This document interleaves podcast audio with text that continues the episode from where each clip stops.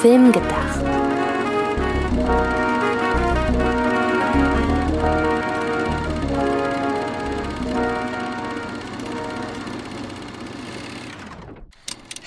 Hallo, liebe Zuhörerinnen und Zuhörer von Film gedacht zu einer neuen Ausgabe unseres Podcasts mit dem wundervollen Claim. Film gedacht, so wie nachgedacht, nur mit Film. Und da wir jetzt nur den Claim genannt haben, sicherheitshalber den Titel noch, damit die Leute auch wissen, wie das über dem Claim heißt, Antje.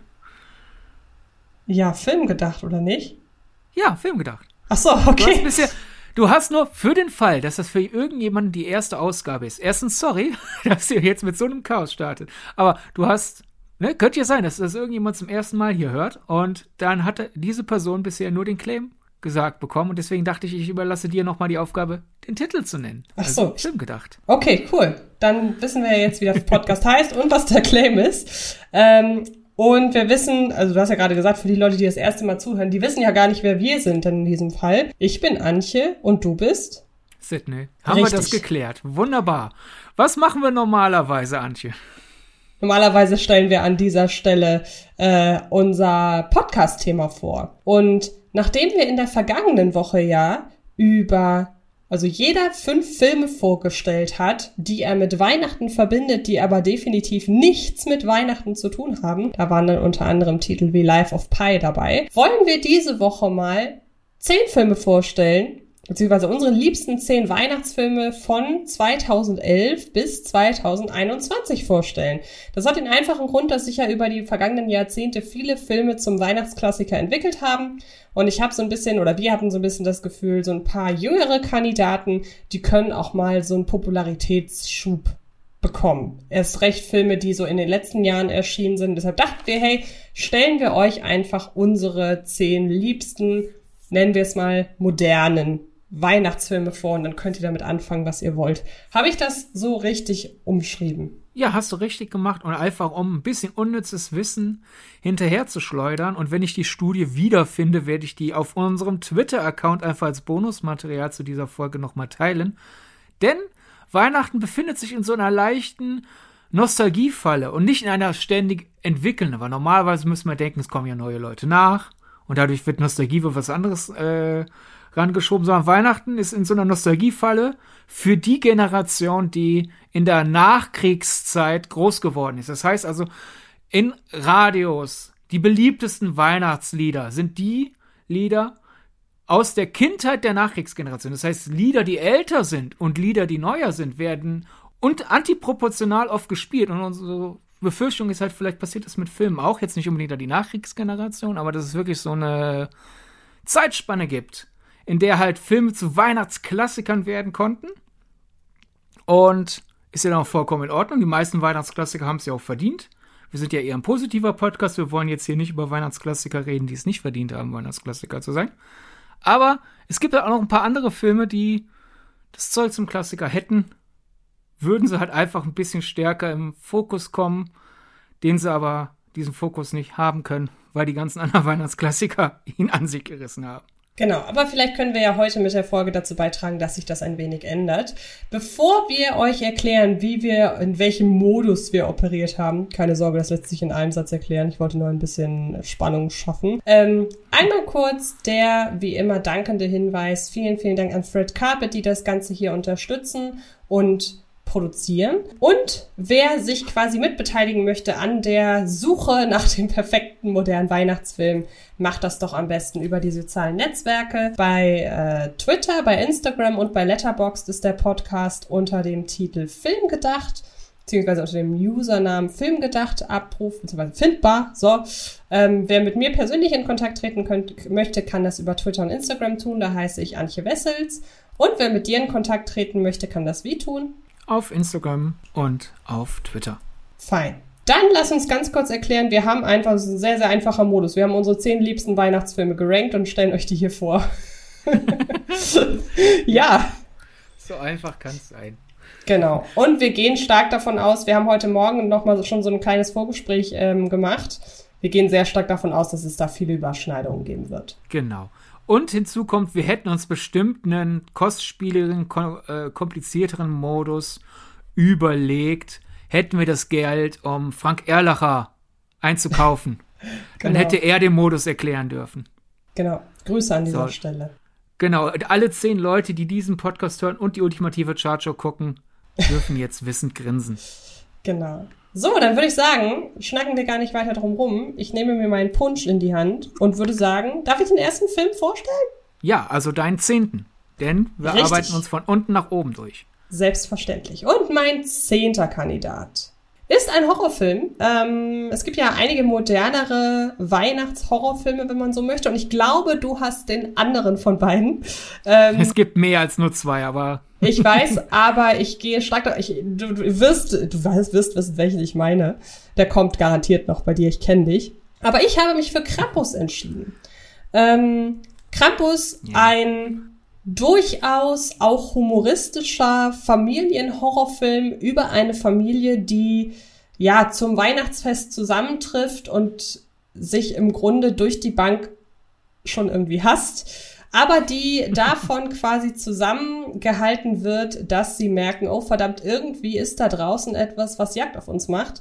Und äh, der Titel kündigt es schon an, der Krampus ist ja eine, ist es eine Nord, ist es sogar eine norddeutsche, glaube ich, ne? Eine norddeutsche Legende oder ist es eine nordeuropäische Legende? Ich meine, es ist sogar eine deutsche Legende.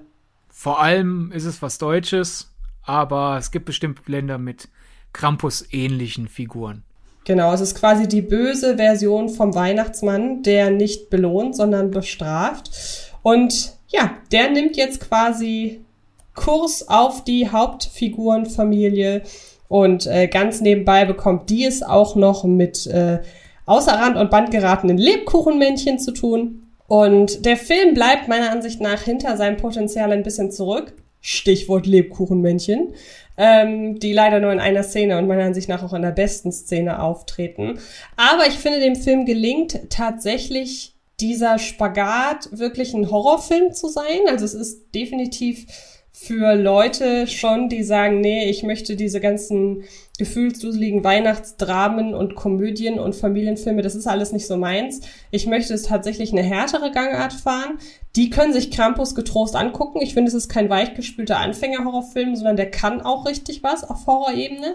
Aber er hat gleichzeitig, ihm, ihm gelingt eben der Spagat zu einer doch sehr bös humoristischen Tonalität ähm, und greift halt eben auf, was mich in vielen anderen äh, bei vielen anderen Weihnachtsfilmen, was, wo mir immer ein wenig zu glatt drüber weggegangen wird, nämlich darüber, dass ja diese Harmonie herrscht. Und wenn in einem Film mal das Thema sein soll, ja, so vor Weihnachten ver verkrachen sich alle, das löst sich alles sehr äh, immer sehr gezielt so in Wohlgefallen auf und Krampus beleuchtet da oder macht sich wirklich auch zum Anlass, diese Streitereien an Weihnachten und diese vorgegaukelte Harmonie zum Thema zu machen. Der hat einige sehr schöne Pointen, der ist auch wirklich ordentlich besetzt und ähm, der hat es geschafft, seitdem der damals im Kino war, dass ich den mehrmals geguckt habe, also mehrere Jahre hintereinander, kurz vor Weihnachten.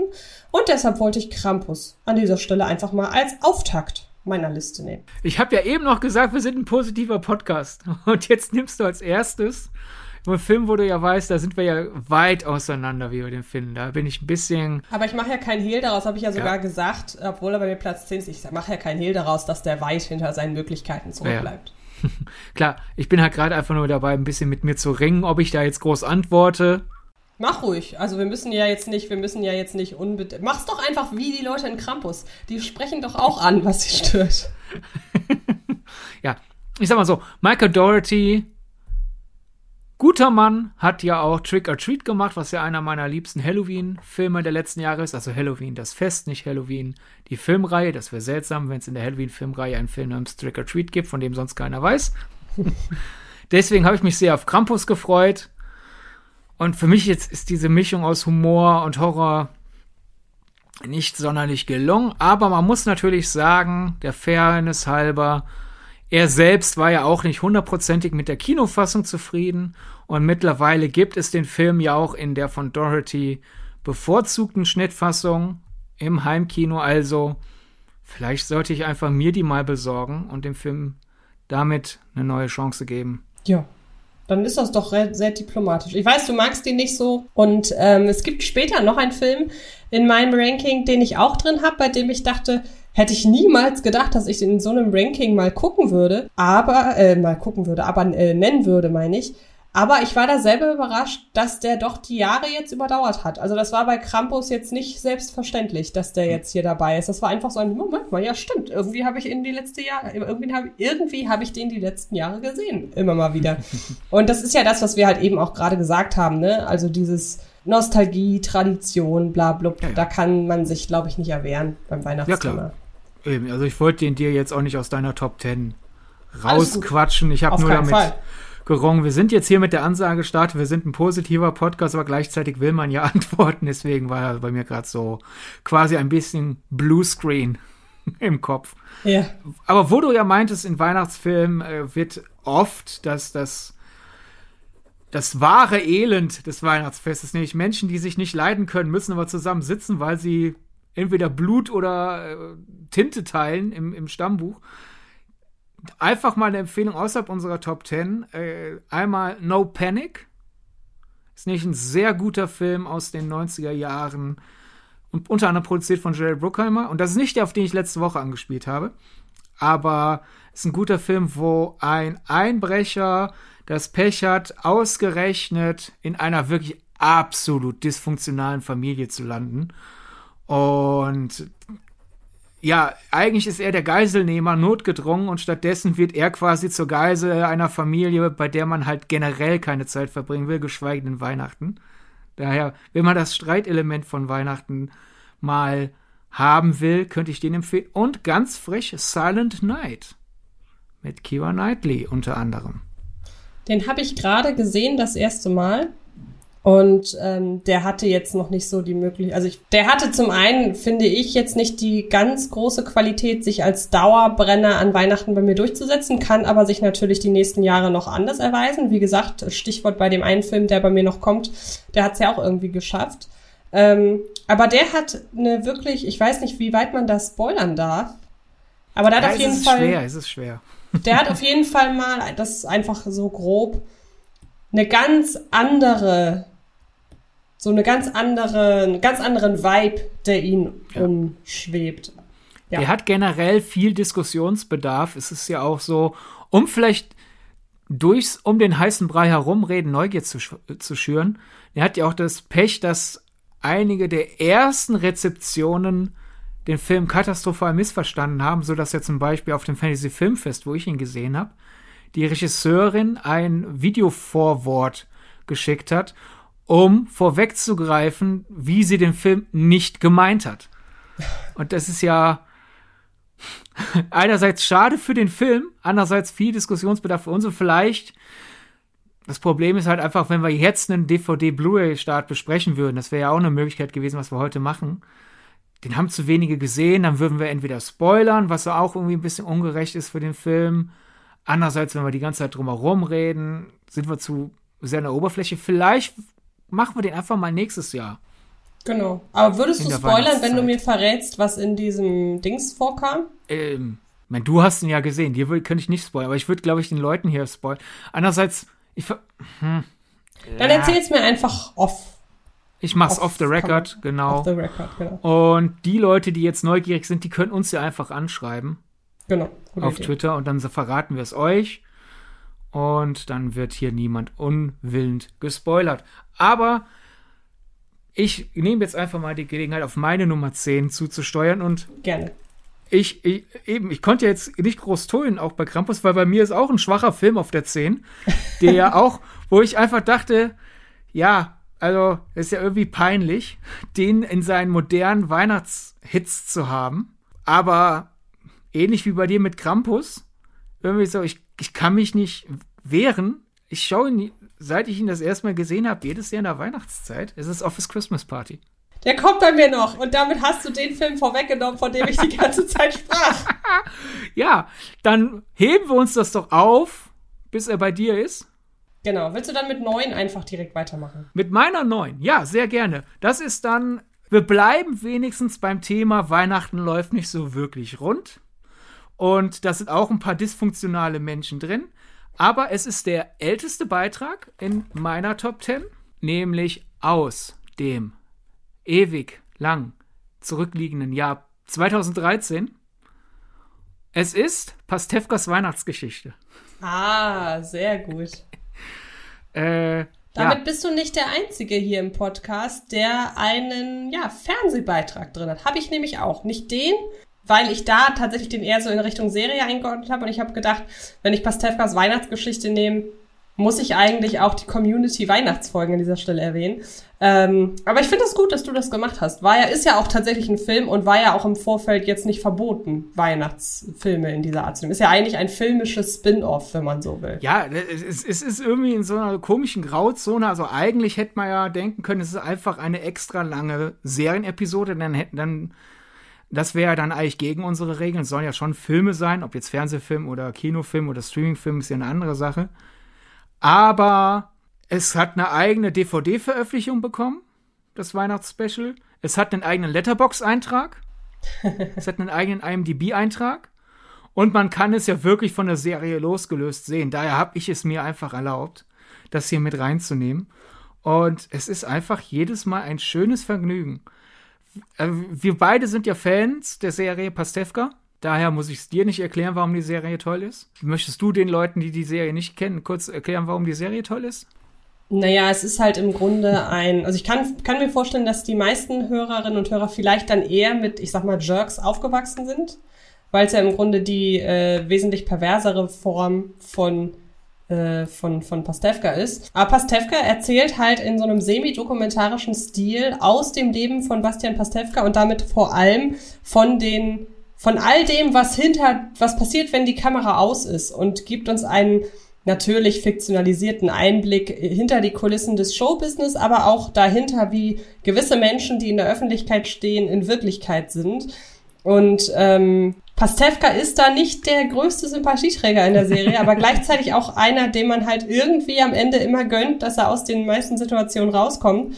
Es ist eine sehr schöne Familiendynamik, die hier gezeichnet wird.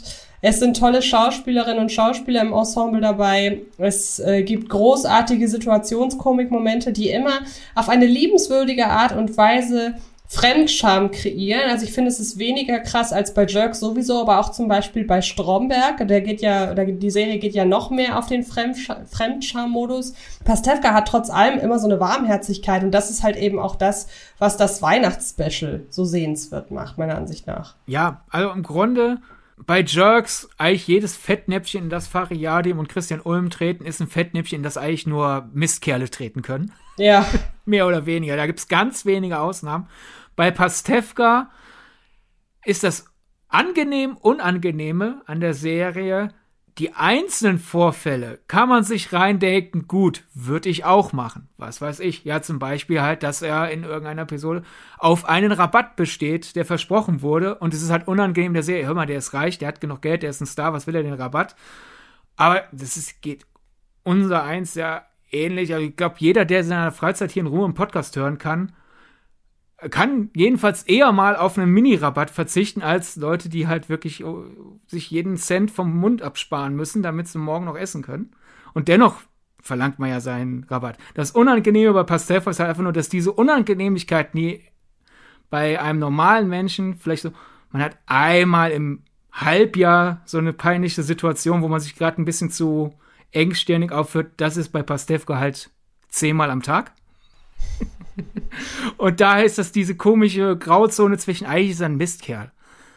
Aber fokussiert betrachtet ist er ja irgendwie nachvollziehbar in seinem Handeln. Und im Weihnachtsspecial geht es halt zum Beispiel darum, dass äh, er einen Weihnachtsbaum besorgen soll. Und dann Anke Engelke dauert ihm dazwischen funkt. Und ach, Bastian, die Maskenbildnerin, die hat doch keinen Weihnachtsbaum. Schenk du dir doch ihren. Äh, schenk ihr, du ihr doch deinen, ne? Und sowas.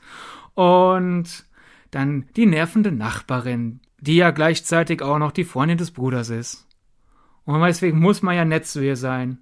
Aber eigentlich hasst man sie. Diese ganzen Kleinigkeiten sind schon sehr schön. Dann, dass die auch bei einer Benefizveranstaltung auftreten sollen, aber eigentlich hat er keine Lust. Ist auch wieder dann dieses, okay, eigentlich ist es mies, man soll sich auch freuen, was Gutes zu tun. Aber andererseits, ja gut, es ist Weihnachten und auch er will mal frei haben. Im Grunde will er doch nur seine drei Fragezeichen hören. Genau. Und du hast was sehr, sehr Wichtiges gesagt. Man kann sich das, den Film halt eben auch ohne Kenntnis der Serie angucken. Und ähm, das beste Beispiel dafür ist mein Papa, denn wir gucken das Weihnachtsspecial tatsächlich jedes Jahr einmal. Zumindest als ich da noch gewohnt habe ähm, und man dann öfter Zeit hatte, ähm, halt zusammen, auch nicht nur an Heiligabend oder an den Weihnachtsfeiertagen, äh, sondern auch so vor Weihnachten noch Filme und so weiter zu gucken.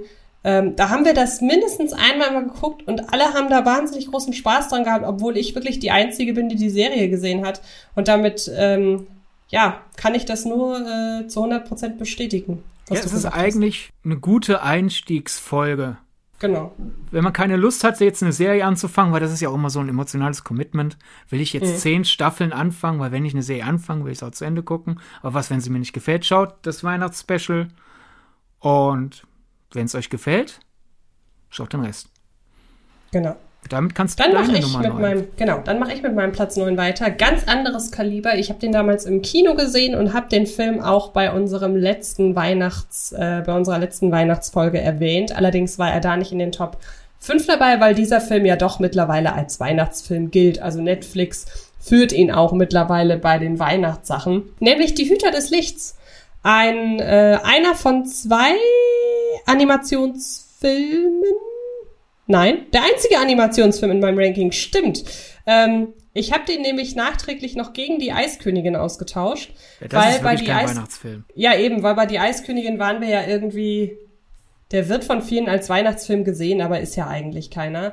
Ähm, und deshalb ist die, die, äh, die Hüter des Lichts der einzige Animationsfilm in meinem Ranking. Einer hat es nicht geschafft, da weiß ich nicht, ob du ihn noch nennst. Vielleicht erwähne ich ihn dann ähm, im Nachgang, wenn ihn keiner Also ich mache noch einen Animationsfilm wenn der nicht der ist, an den du jetzt denkst, löst du auf, welcher rausgeflogen ist bei dir. Genau. Ähm, ja, und bei äh, Die Hüte des Lichts ist ja witzig, dass der ebenfalls nicht an Weihnachten spielt, aber er hat natürlich eine Figur im Cast, äh, nämlich den Weihnachtsmann, der eben natürlich dann für das Weihnachtsfest steht und halt auch die ganze Zeit präsent ist. Das heißt, diesen Film und auch gewisse Figuren äh, wie die Wichtel, die im Film vorkommen, die suggerieren halt schon, dass hier kann auch sehr, sehr gut als Weihnachtsfilm ähm, genutzt werden. Ich, ich liebe die, äh, den Animationsstil, den ich sehr reif und fast sehr ja, düster finde. Das ist so ein sehr, du, du bist bei Animationsstilen ein bisschen bewanderter. Vielleicht kannst du das ein bisschen besser beschreiben. Das ist ja nicht dieser klassische,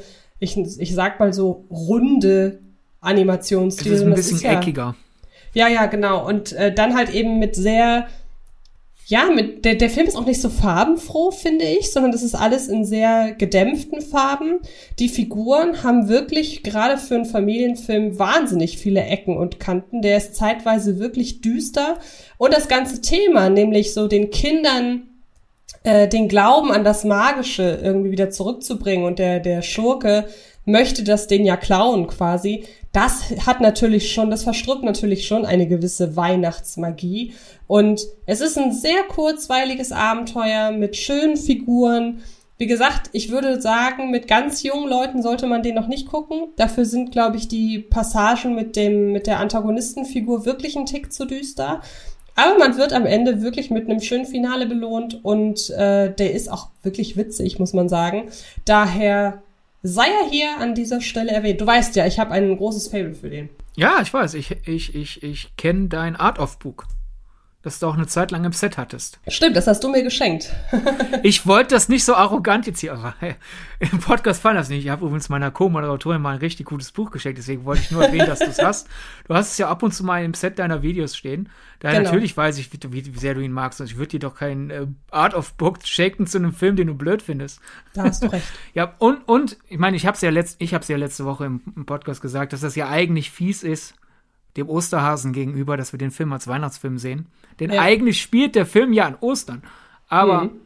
um sich zu verteidigen, nicht nur, dass der Weihnachtsmann ja eine große Rolle spielt, wir besuchen die Werkstatt des, Werkstatt des Weihnachtsmannes.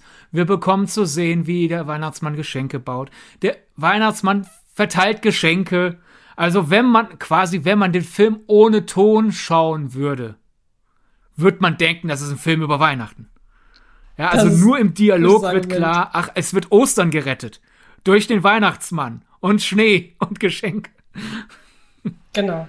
Äh, ja, ja, kann ich, kann ich gut verstehen. Ich mag den auch. Ich schaue den nicht jedes Jahr zu Weihnachten, aber so, ich glaube, jedes zweite.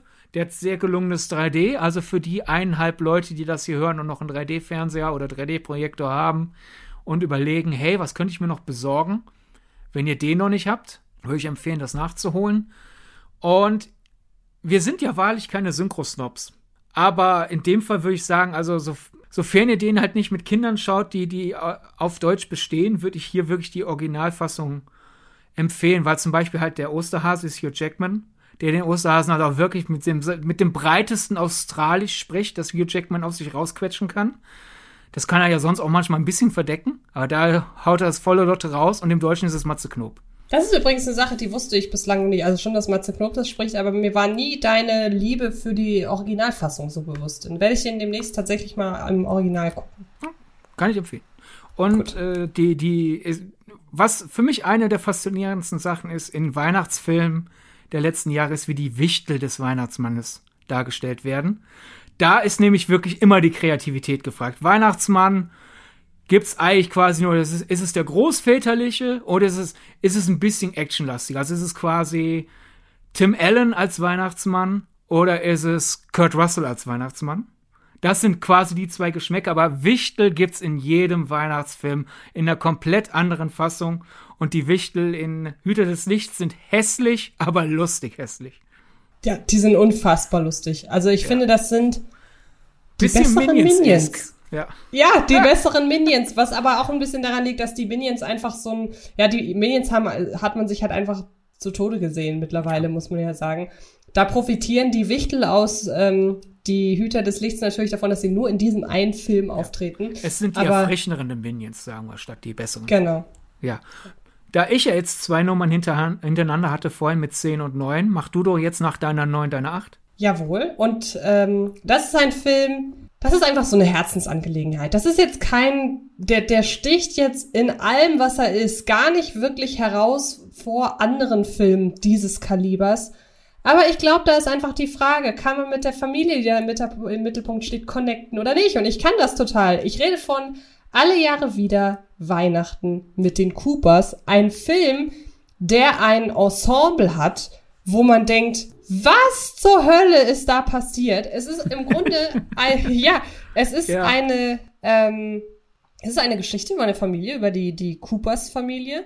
Und ähm, die wollen halt Weihnachten feiern. Und im, im Stile eines Episodenfilms wird erzählt, wie die einzelnen Familienmitglieder es ja nach und nach schaffen oder auch nicht schaffen, zum Weihnachtsfest zu erscheinen. Und ich möchte jetzt an dieser Stelle einmal kurz aus dem Cast vorlesen. Oh ja, mach das. Steve Martin, Diane Keaton, John Goodman, Ed Helms, Timothy Chalamet in einer sehr, sehr frühen Rolle, Amanda Seyfried, Alan Arkin, Marisa Tomei, Olivia Wilde, Jake Lacey. Also nur mal um das, ich habe noch nicht alle genannt, das sind jetzt die bekanntesten. Und ähm, ja, ich finde, allein der Cast ist wirklich schon ein Argument.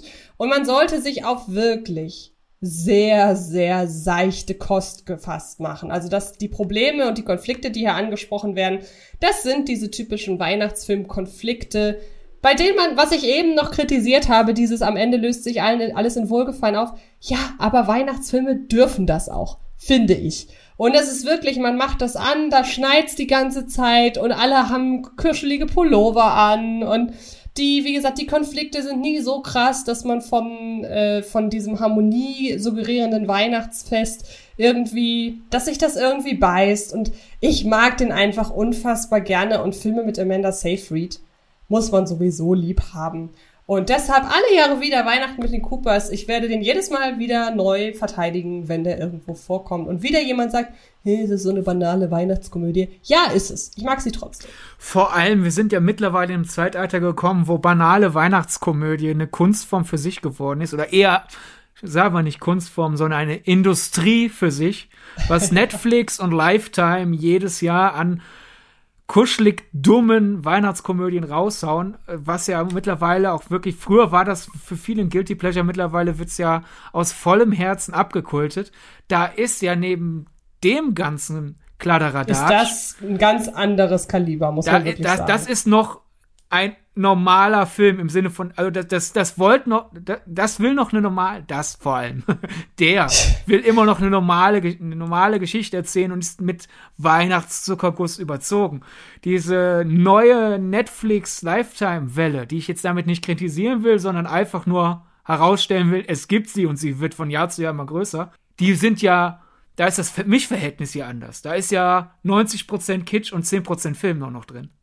Genau, und ich finde, dass die äh, Macherinnen und Macher von alle Jahre wieder, dass man denen halt wirklich anmerkt, die haben wirklich noch die Ambition, eine in sich stimmige Geschichte auch zu erzählen. Das ist ja gerade bei Geschichten, die quasi im Episodenfilm aufgezogen werden und wo dann am Ende alle ähm, alle äh, Stricke zusammenfinden müssen. Da ist das ja, da stolpern ja viele darüber, dass es auch durchaus konstruiert sein kann. Und ich finde, dahingehend ist äh, Weihnachten mit den Coopers wirklich ein äh, lobendes Beispiel. Und an dieser Stelle einmal kurz, weißt du, was Drehbuchautor Steven Rogers auch geschrieben hat? Nein, aber ich finde den Namen, also da ist ein End zu viel. Und Anthony Mackie hätte ja dann seinen Kumpel Steve Rogers hinter den Kulissen dabei gehabt. Das ja. finde ich viel interessanter gerade, aber gut, ja. Das ist der Autor von I, Tonya. Also vielleicht auch da nochmal ein Argument, äh, Lass doch gute Drehbuchautoren dürfen hin und wieder auch mal etwas seichteres Ja, da, da, kann man eine ganze Folge zu machen. Ja, die peinlichen genau. Leichen im Keller von Leuten, die wirklich gro großartige Filme geschrieben haben. Ja. ja. Also ich muss sagen, alle Jahre wieder habe ich seit DVD-Start nicht mehr gesehen. Hat bei mir also gar keinen Eindruck hinterlassen, aber wenigstens auch keinen negativen. Aber er hat die, die Werbung hat quasi bei mir Eindruck hinterlassen, weil wenn wir jetzt hier gerade eh schon äh, also, wo du mir gerade die Ehre zuteil hast werden lassen, komisches Deutsch, äh, dass ich dir mal ein Art of Book. Äh, ich, einmal haben wir uns ja besucht in der Vorweihnachtszeit, weil es einfach zeitlich gepasst hat. Und da haben wir natürlich, süchtig wie wir sind nach Kino, ja viel Kino geguckt. Kino geguckt, Kinos besucht. Mhm. Und weißt du noch, der, im Vorfeld von alle Jahre, äh, alle Jahre wieder, wie der Trailer erstens vor jedem Film lief, den wir besucht haben. Ja. Und stimmt. zweitens, das ist ja immer das Schönste, wenn man Trailer wirklich das erste Mal sieht im Kino. Nicht, man sieht einen Tweet, oh, hier ist der Trailer zum neuen Film mit, hier ist der Cast. Hätte man ja, dann wäre wär mal mit einer anderen Erwartungshaltung rangegangen, ne? Wenn man den Tweet sieht, was? Der neue Film mit John Goodman, Diane Keaton, Ed Helms, Olivia Wilde, Amanda Seyfried, ja, klicke ich doch mal an. Hä? So ein komischer Weihnachtsfilm? So hingegen, wir sitzen da als wir den Trailer das erste Mal sehen, so, ach, guck mal, ach, guck mal, ach, guck mal, so die ganze Zeit dieses Leonardo DiCaprio-GIF. Ja. Aus Once Upon a Time in Hollywood. Und irgendwann, was ist das für ein Film? Was die da alle genau. mitspielen. Also, das werde ich nie los. Ist genauso wie der Power Rangers Trailer damals. ja, stimmt. Oder, das sieht so gut aus. Was ist ja, das? Wo wir jedes Mal wieder vergessen haben, dass es Power Rangers ist. Ja, ja wirklich stimmt. jedes Mal Twist. Das ist ein Power Rangers Trailer. ja, genau. Okay, ja. dann machen wir weiter. Ja, mit meiner Acht. Die ist ein Horrorfilm. Also es ist vielleicht der, den du vorhin meintest. So Horrorfilm, Thriller, Komödie. Genre ist vielleicht ein bisschen äh, schwer zu beschreiben. Nämlich Better Watch Out. Ja, den meinte ich. Es ist quasi das böse, weitergedachte Kevin allein zu Hause. So, Motto, ach, Würde ich auch so sagen, ja, absolut. Ja, kann, kann man so sagen, ja ach guck mal, der böse, ach guck mal, der, der Bengel äh, äh, hat sich Fallen einfallen lassen für unerwünschte Leute. Bei all, und es ist doch mittlerweile ein Running Gag im Internet geworden, so Motto, eigentlich müssten die Einbrecher doch Höllenqualen leiden bei den ganzen Fallen, die Kevin sich einfallen lässt. Und in Better Watch Out ist halt ein, ein Junge aus reichem Haus, wird mit seiner Babysitterin noch mal kurz vor Weihnachten allein gelassen. Und der ist so am Anfang der Pubertät. Er ist ein bisschen bisschen zu forsch. Er bildet sich ein, er kann mit der doch deutlich älteren Babysitterin vielleicht durchbrennen, baggert sie ein bisschen an, aber irgendwie weiß er auch, dass er keine, keine Chance hat. Und auf einmal wird ein Stein ins Haus geworfen und auf dem Stein ist die Bedrohung, wer das Haus verlässt, stirbt. Und quasi für die Babysitterin ist dann jetzt klar, ich habe jetzt ganz andere Probleme als mein Schützling, der ein bisschen frühreif ist. Und der Schützling nimmt einfach die Dinge auch selbst in die Hand und unerwünschte Leute werden halt mit Kevin allein zu Hause, Esken fallen, abgewehrt, aber hier ist es halt, ja, das ist nicht so äh, an der Grenze zwischen FSK 6 und FSK 12, das ist hier halt so, gut, lassen wir die Physik mal sprechen, das ist schon mal dann der lustige Twist am Kevin allein zu Hause Gimmick, dann hat der Film generell noch einige schöne Einfälle, ähm, sieht super aus, finde ich, für so eine Billigproduktion.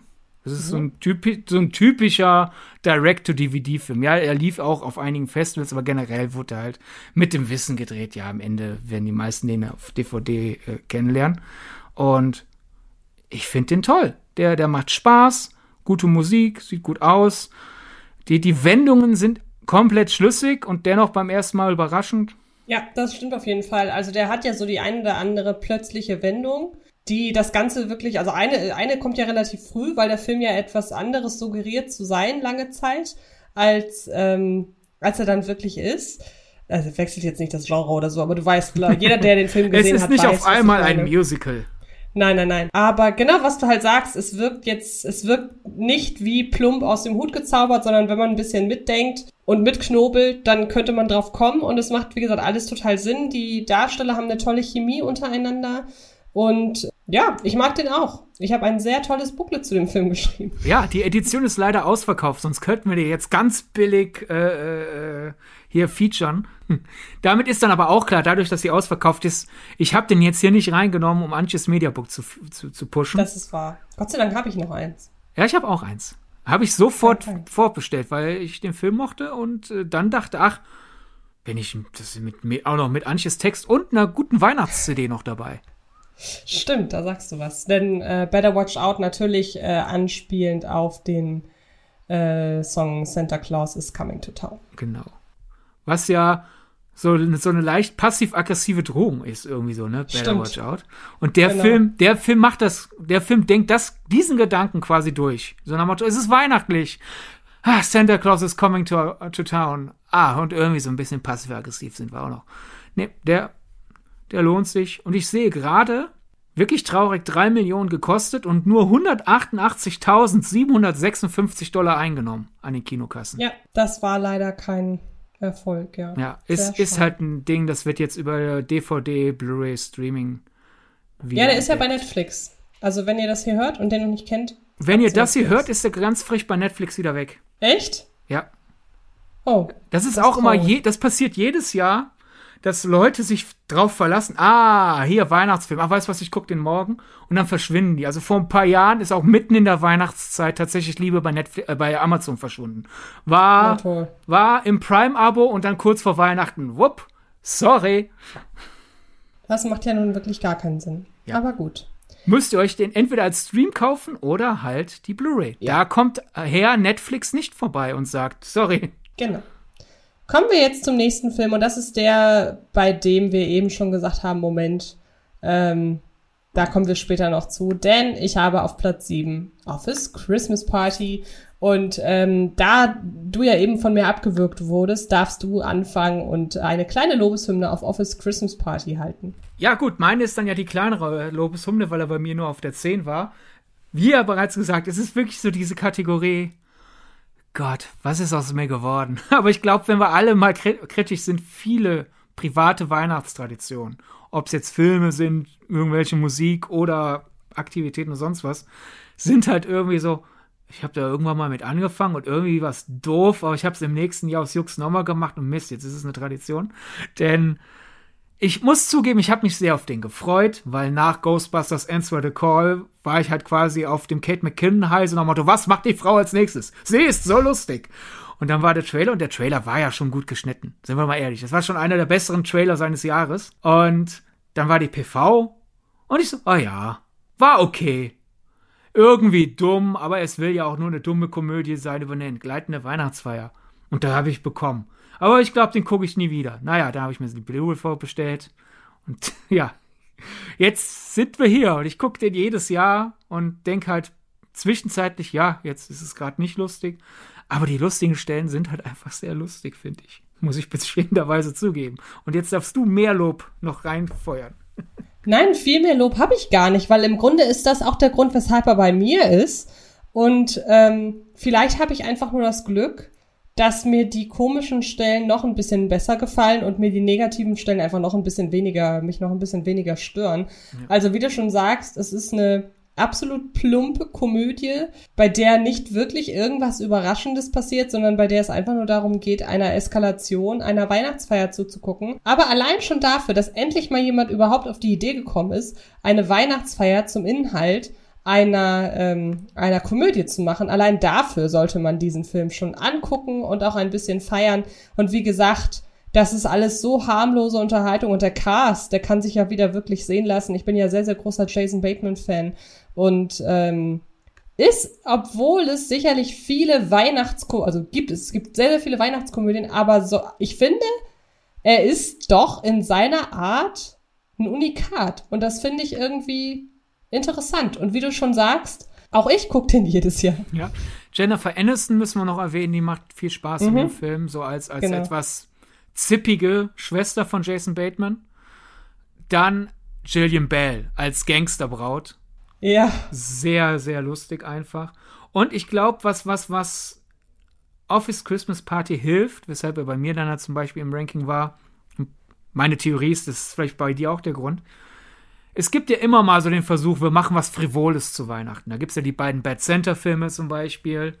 Und äh, da muss ich wieder sagen, man kann dann bei dieses Frivol, entweder zieht man es durch, dann ist dann aber irgendwann die Frage so, ja, muss das jetzt, warum sollte das jetzt eine Weihnachtstradition werden? Das ist, ist eine frivole Komödie, zufälligerweise spielt die an Weihnachten. Oder du hast halt das, was ich zum Beispiel auch dem Bad Center Film ein bisschen anlasste, obwohl der erste ja nicht schlecht geschrieben ist und Billy Bob Thornton ist schon super besetzt als dieser versoffene Kaufhaus-Weihnachtsmann. Aber irgendwie das Problem ist, dann kommt so mit der Brechstange, ah, jetzt ist hier noch Herzlichkeit, weil letzten Endes wollen wir doch ein Weihnachtsfilm sein.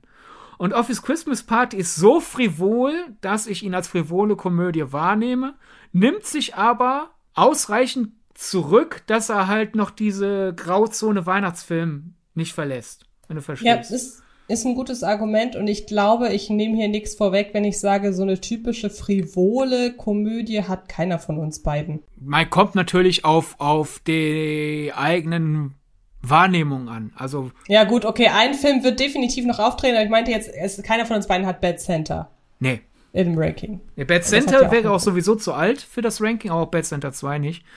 Äh, aber ja, kommt, kommt natürlich auf die Wahrnehmung der HörerInnen von uns an. Also vielleicht kriegen manche schon tomatenrote Ohren bei Office Christmas Party. Das könnte sein. Oder ich würde gerne in dieser Sekunde zu meinem Platz 6 überleiten, weil es keine bessere Überleitung gäbe. Okay. Und ich gehe fast davon aus, er kommt bei dir noch. Auf Platz 6 habe ich nämlich die Heiligen Drei Könige. Ja, der, der kommt bei mir noch. Deswegen. Dann würde ich mit meinem Platz 5 weitermachen. Wenn du möchtest, ich habe meinen Platz 7 noch nicht mal. Ach so, oh, entschuldige bitte. Gut. Ja, dann, dann runden wir doch deinen Lauf kurz ab. Mach ein kurzes Statement zu die Heiligen Drei Könige und dann hole ich auf. Ja, die Heiligen Drei Könige ist ein munteres Beisammensein drei verschiedener Leute, von denen man nicht geahnt hat, dass sie eine so großartige Schauspielchemie entwickeln könnten und der es schafft, eine sehr frivole, anzügliche Attitüde glaubhaft mit einem Streben nach Harmonie zu verbinden. Ja, sehr schön gesagt. Mehr folgt noch. Und dann mache ich mich jetzt mal ans Aufholen, bevor du weiter vorausbrichst. Äh, meine Nummer 7. Wären wir auch wieder in der Kategorie, da ist bei uns Disharmonie. Äh, ich glaube, den magst du so gar nicht. Aber ich finde, der hat erstens eine wunderbare Weihnachtsästhetik und was, was so Weihnachtslook angeht, müsste der so in unserem Ranking, gut, ich weiß ja nicht, was bei dir noch so kommt, aber in meinem Fall ist es der, der am weihnachtlichsten aussieht, jedenfalls so im klassischen Empfinden. Dann, ich mag die Geschichte, ich mag das Schauspiel und vor allem ist das einer der wenigen Fälle, da komme ich dann nachher zu, wo die Synchro ihn mir in meinem Gunst, meiner Gunst noch ein bisschen nach oben gehoben hat. Es ist ein Film von zwei Regisseuren, da werden die meisten ja schon hellhörig, vor allem, weil es halt anders als Office Christmas Party kein Duo ist. Office Christmas Party haben sich ja Will Speck und Josh Gordon zusammengesetzt und gesagt, wir machen jetzt diesen Film. Der Film, den ich jetzt meine, und so langsam sollten die Glocken bei den Leuten läuten, da hat sich erst Lasse Hallström hingesetzt und gesagt, ach komm, ich verfilm hier was. Und dann hieß es auf einmal so, ja, Lasse, die Stelle sieht nicht gut aus, die mögen wir nicht. Kannst du das nochmal drehen? Ach, leider habe ich gerade keine Zeit. Ja gut, dann fliegen wir mal Joe Johnston rein. Der macht den Rest und dann seid ihr Buddy Buddy in der Postproduktion. Und das mag die Regiegewerkschaft normalerweise überhaupt nicht. Und hier haben wir, hier hieß es, das offizielle Statement von der Regiegewerkschaft war, das lief so harmonisch ab, die Zusammenarbeit, die überhaupt nicht geplant war, dass beide ihren Credit bekommen. Die Rede ist von der Nussknacker und die vier Reiche. Stimmt. Den äh, mag ich, also klassisch mögen, tatsächlich nicht. Aber das Witzige ist, ich hatte neulich den Impuls, den zu gucken. Ah. Weil, ich, weil mir irgendwie nach der Atmosphäre dessen war, was der Film ausstrahlt. Es ist aber bei mir schon längere Zeit her, dass ich den gesehen habe. Deshalb kann ich mich da nicht mehr so wirklich dran erinnern, außer dass er bei mir tatsächlich nicht so viel hinterlassen hat. Aber wie gesagt, ich will nicht leugnen, ähm, den Impuls, den zu gucken, hatte ich neulich. Ja, ich meine, es gibt ja immer wieder diesen Impuls, ach, warum sind Großproduktionen so ähnlich? Und da muss man mal wirklich einfach sagen, Nussknacker und die vier Reiche gehört zu den Filmen, die einfach ab und zu mal den Knüppel nehmen und durchschwingen, koste was, koste was es wolle. Und ja, manchmal schwingt er daneben, aber manchmal ist es auch ein Volltreffer. Also das ist wirklich, der Film ist schon irgendwie so ein kleines bisschen gaga. ne? Also, äh, das ist einfach schön an dem. Und dennoch ist das jetzt irgendwie kein, kein durchgeknallter Film, sondern es ist, es ist all, allem zum Trotz immer noch ein FSK 0 Weihnachtsmärchenfilm. Und das hinzukriegen, dass er wirklich so eine weihnachtliche Märchenatmosphäre hat, so wie diese ganzen DEFA-Filme und die ganzen alten Hollywood-Märchenfilme, die früher den Weihnachts-, an den Weihnachtstagen das Nachmittagsprogramm vollgestopft haben, hat so ein bisschen so das Feeling und ähnlich wie bei den Filmen, die Kulissen immer halt ein bisschen zu kulissenhaft aussahen. Hier haben wir halt auch Kulissen, die teilweise sehr bewusst kulissenhaft aussehen. Teilweise, teilweise haben wir CG-Elemente, die bewusst CG-haft aussehen. Aber irgendwie ist das alles in so einer Harmonie durchgetünkt, dass man denkt, das soll so. Und Mackenzie Foy spielt äh, super sympathisch. Kira Knightley hat den Spaß ihres Lebens, finde ich. Also, es gibt ja den umstrittenen drei Musketierfilme von Paul W.S. Anderson. Und ich glaube, da sind wir uns ja einig, Antje, dass Orlando Bloom da ja ans Set gegangen ist nach dem Motto, hey, damals hat Johnny Depp dauernd in meiner Nähe den Verrückten spielen dürfen. Jetzt bin ich hier mal der Verrückte. ja, genau. Und noch mal ein paar Jahre später kam dann Keira Knightley, glaube ich, so ans Set von Nussknacker und die Vier Reiche hat gesagt, Johnny durfte das, Orlando durfte das, jetzt bin ich an der Reihe. Ja, das trifft es ganz gut. Und spiel hier so einmal auf einem Zucker hoch. Aber da sie die Zuckerfee spielt, ist das ja auch vollkommen rechtfertigt.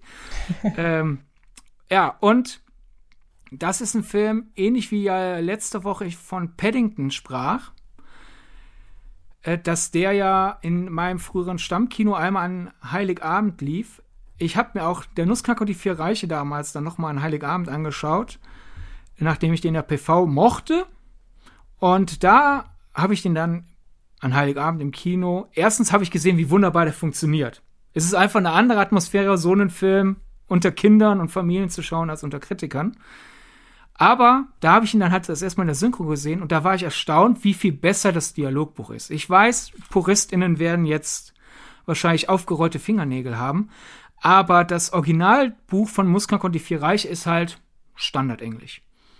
Das klingt jetzt nicht besonders altertümlich, das klingt jetzt aber auch nicht anachronistisch modern zum Setting, aber die Synchro hat halt wirklich passend äh, zum Retro-Setting, äh, viktorianisches London, hat halt wirklich so ein paar leicht altertümlich anmutende deutsche Floskeln. Ja, dann, dann, dann ist man halt nicht äh, verrückt, sondern ist man so der, der aufgedrehte Narr.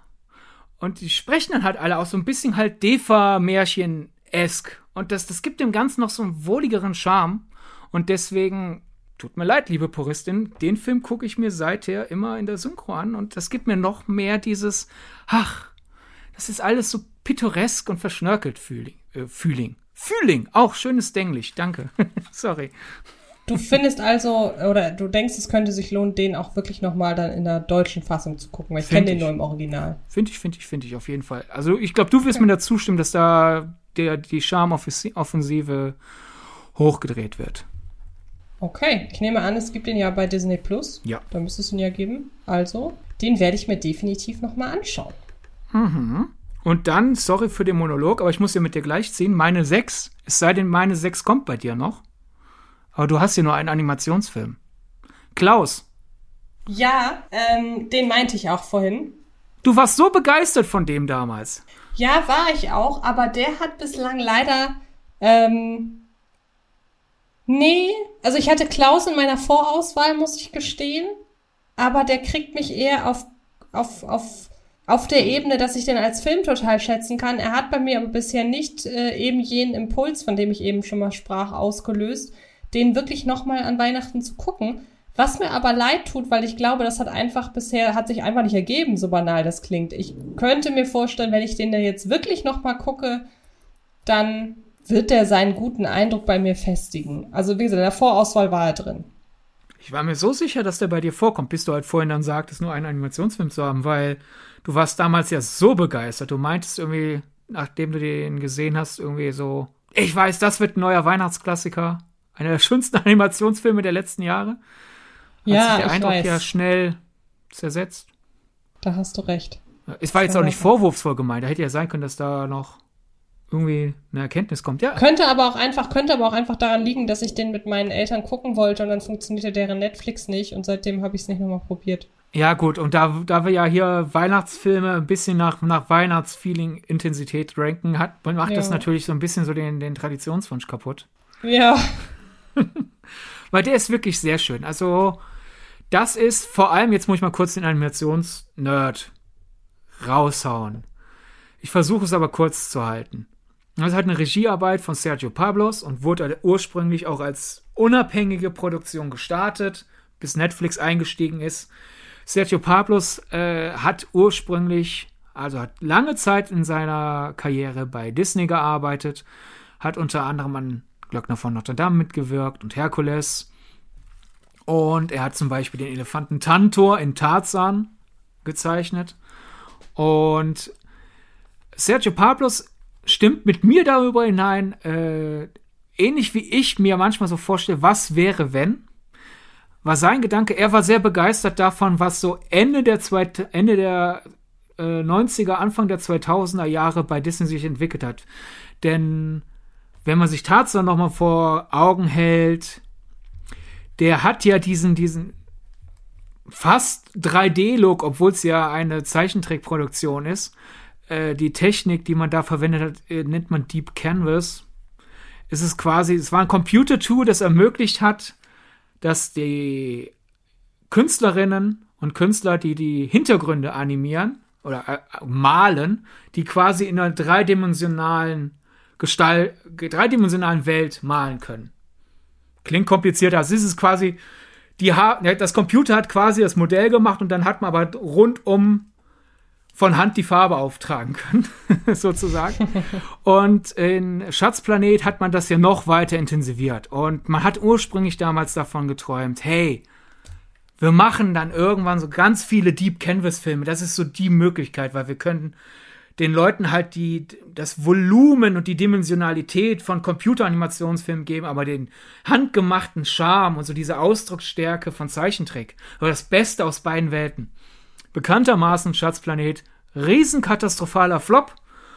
Parallel dazu, Pixar rennt äh, Disney schreiend davon, DreamWorks Animation wird auch zum, zum einem weiteren Platzhirsch. Auf einmal haben wir zwei Platzhirsche im Animationsgeschäft. Was soll das? Und wir wissen ja, wie es ausgegangen ist. Und er hat sich halt immer gefragt, so, was wäre, wenn wir dieses Deep Canvas weiterentwickelt hätten? Und dann ist er eine Zeit lang erstmal ins Computeranimationsgeschäft äh, gegangen. Er hat unter anderem, so schließt sich der Kreis zu äh, etwas, das wir vorhin erwähnt hatten, er hat auch an Ich einfach unverbesserlich mitgewirkt, aber hat halt nebenher heimlich immer seiner Passion gefolgt. Hey, kann ich nicht mal so sowas Deep Canvas-eskes machen? Und dann hat er halt irgendwann angefangen, Klaus zu entwickeln. Und vor allem ist meine Liebe zu dem Film halt daher dem, dem Look geschuldet. Merkt man ja daran, dass ich so viel über den Look erzählt habe, noch nicht so viel über den Inhalt. Aber es ist wirklich, es, es gibt mir als Liebhaber dessen, was Animationsfilm kann, so einen Einblick in ein Paralleluniversum, was, wenn Schatzplanet kein Flop gewesen wäre. Dann hätten wir vielleicht so einen Film wie Klaus, von der Ästhetik her, im Jahr 2004 oder 2005 haben können.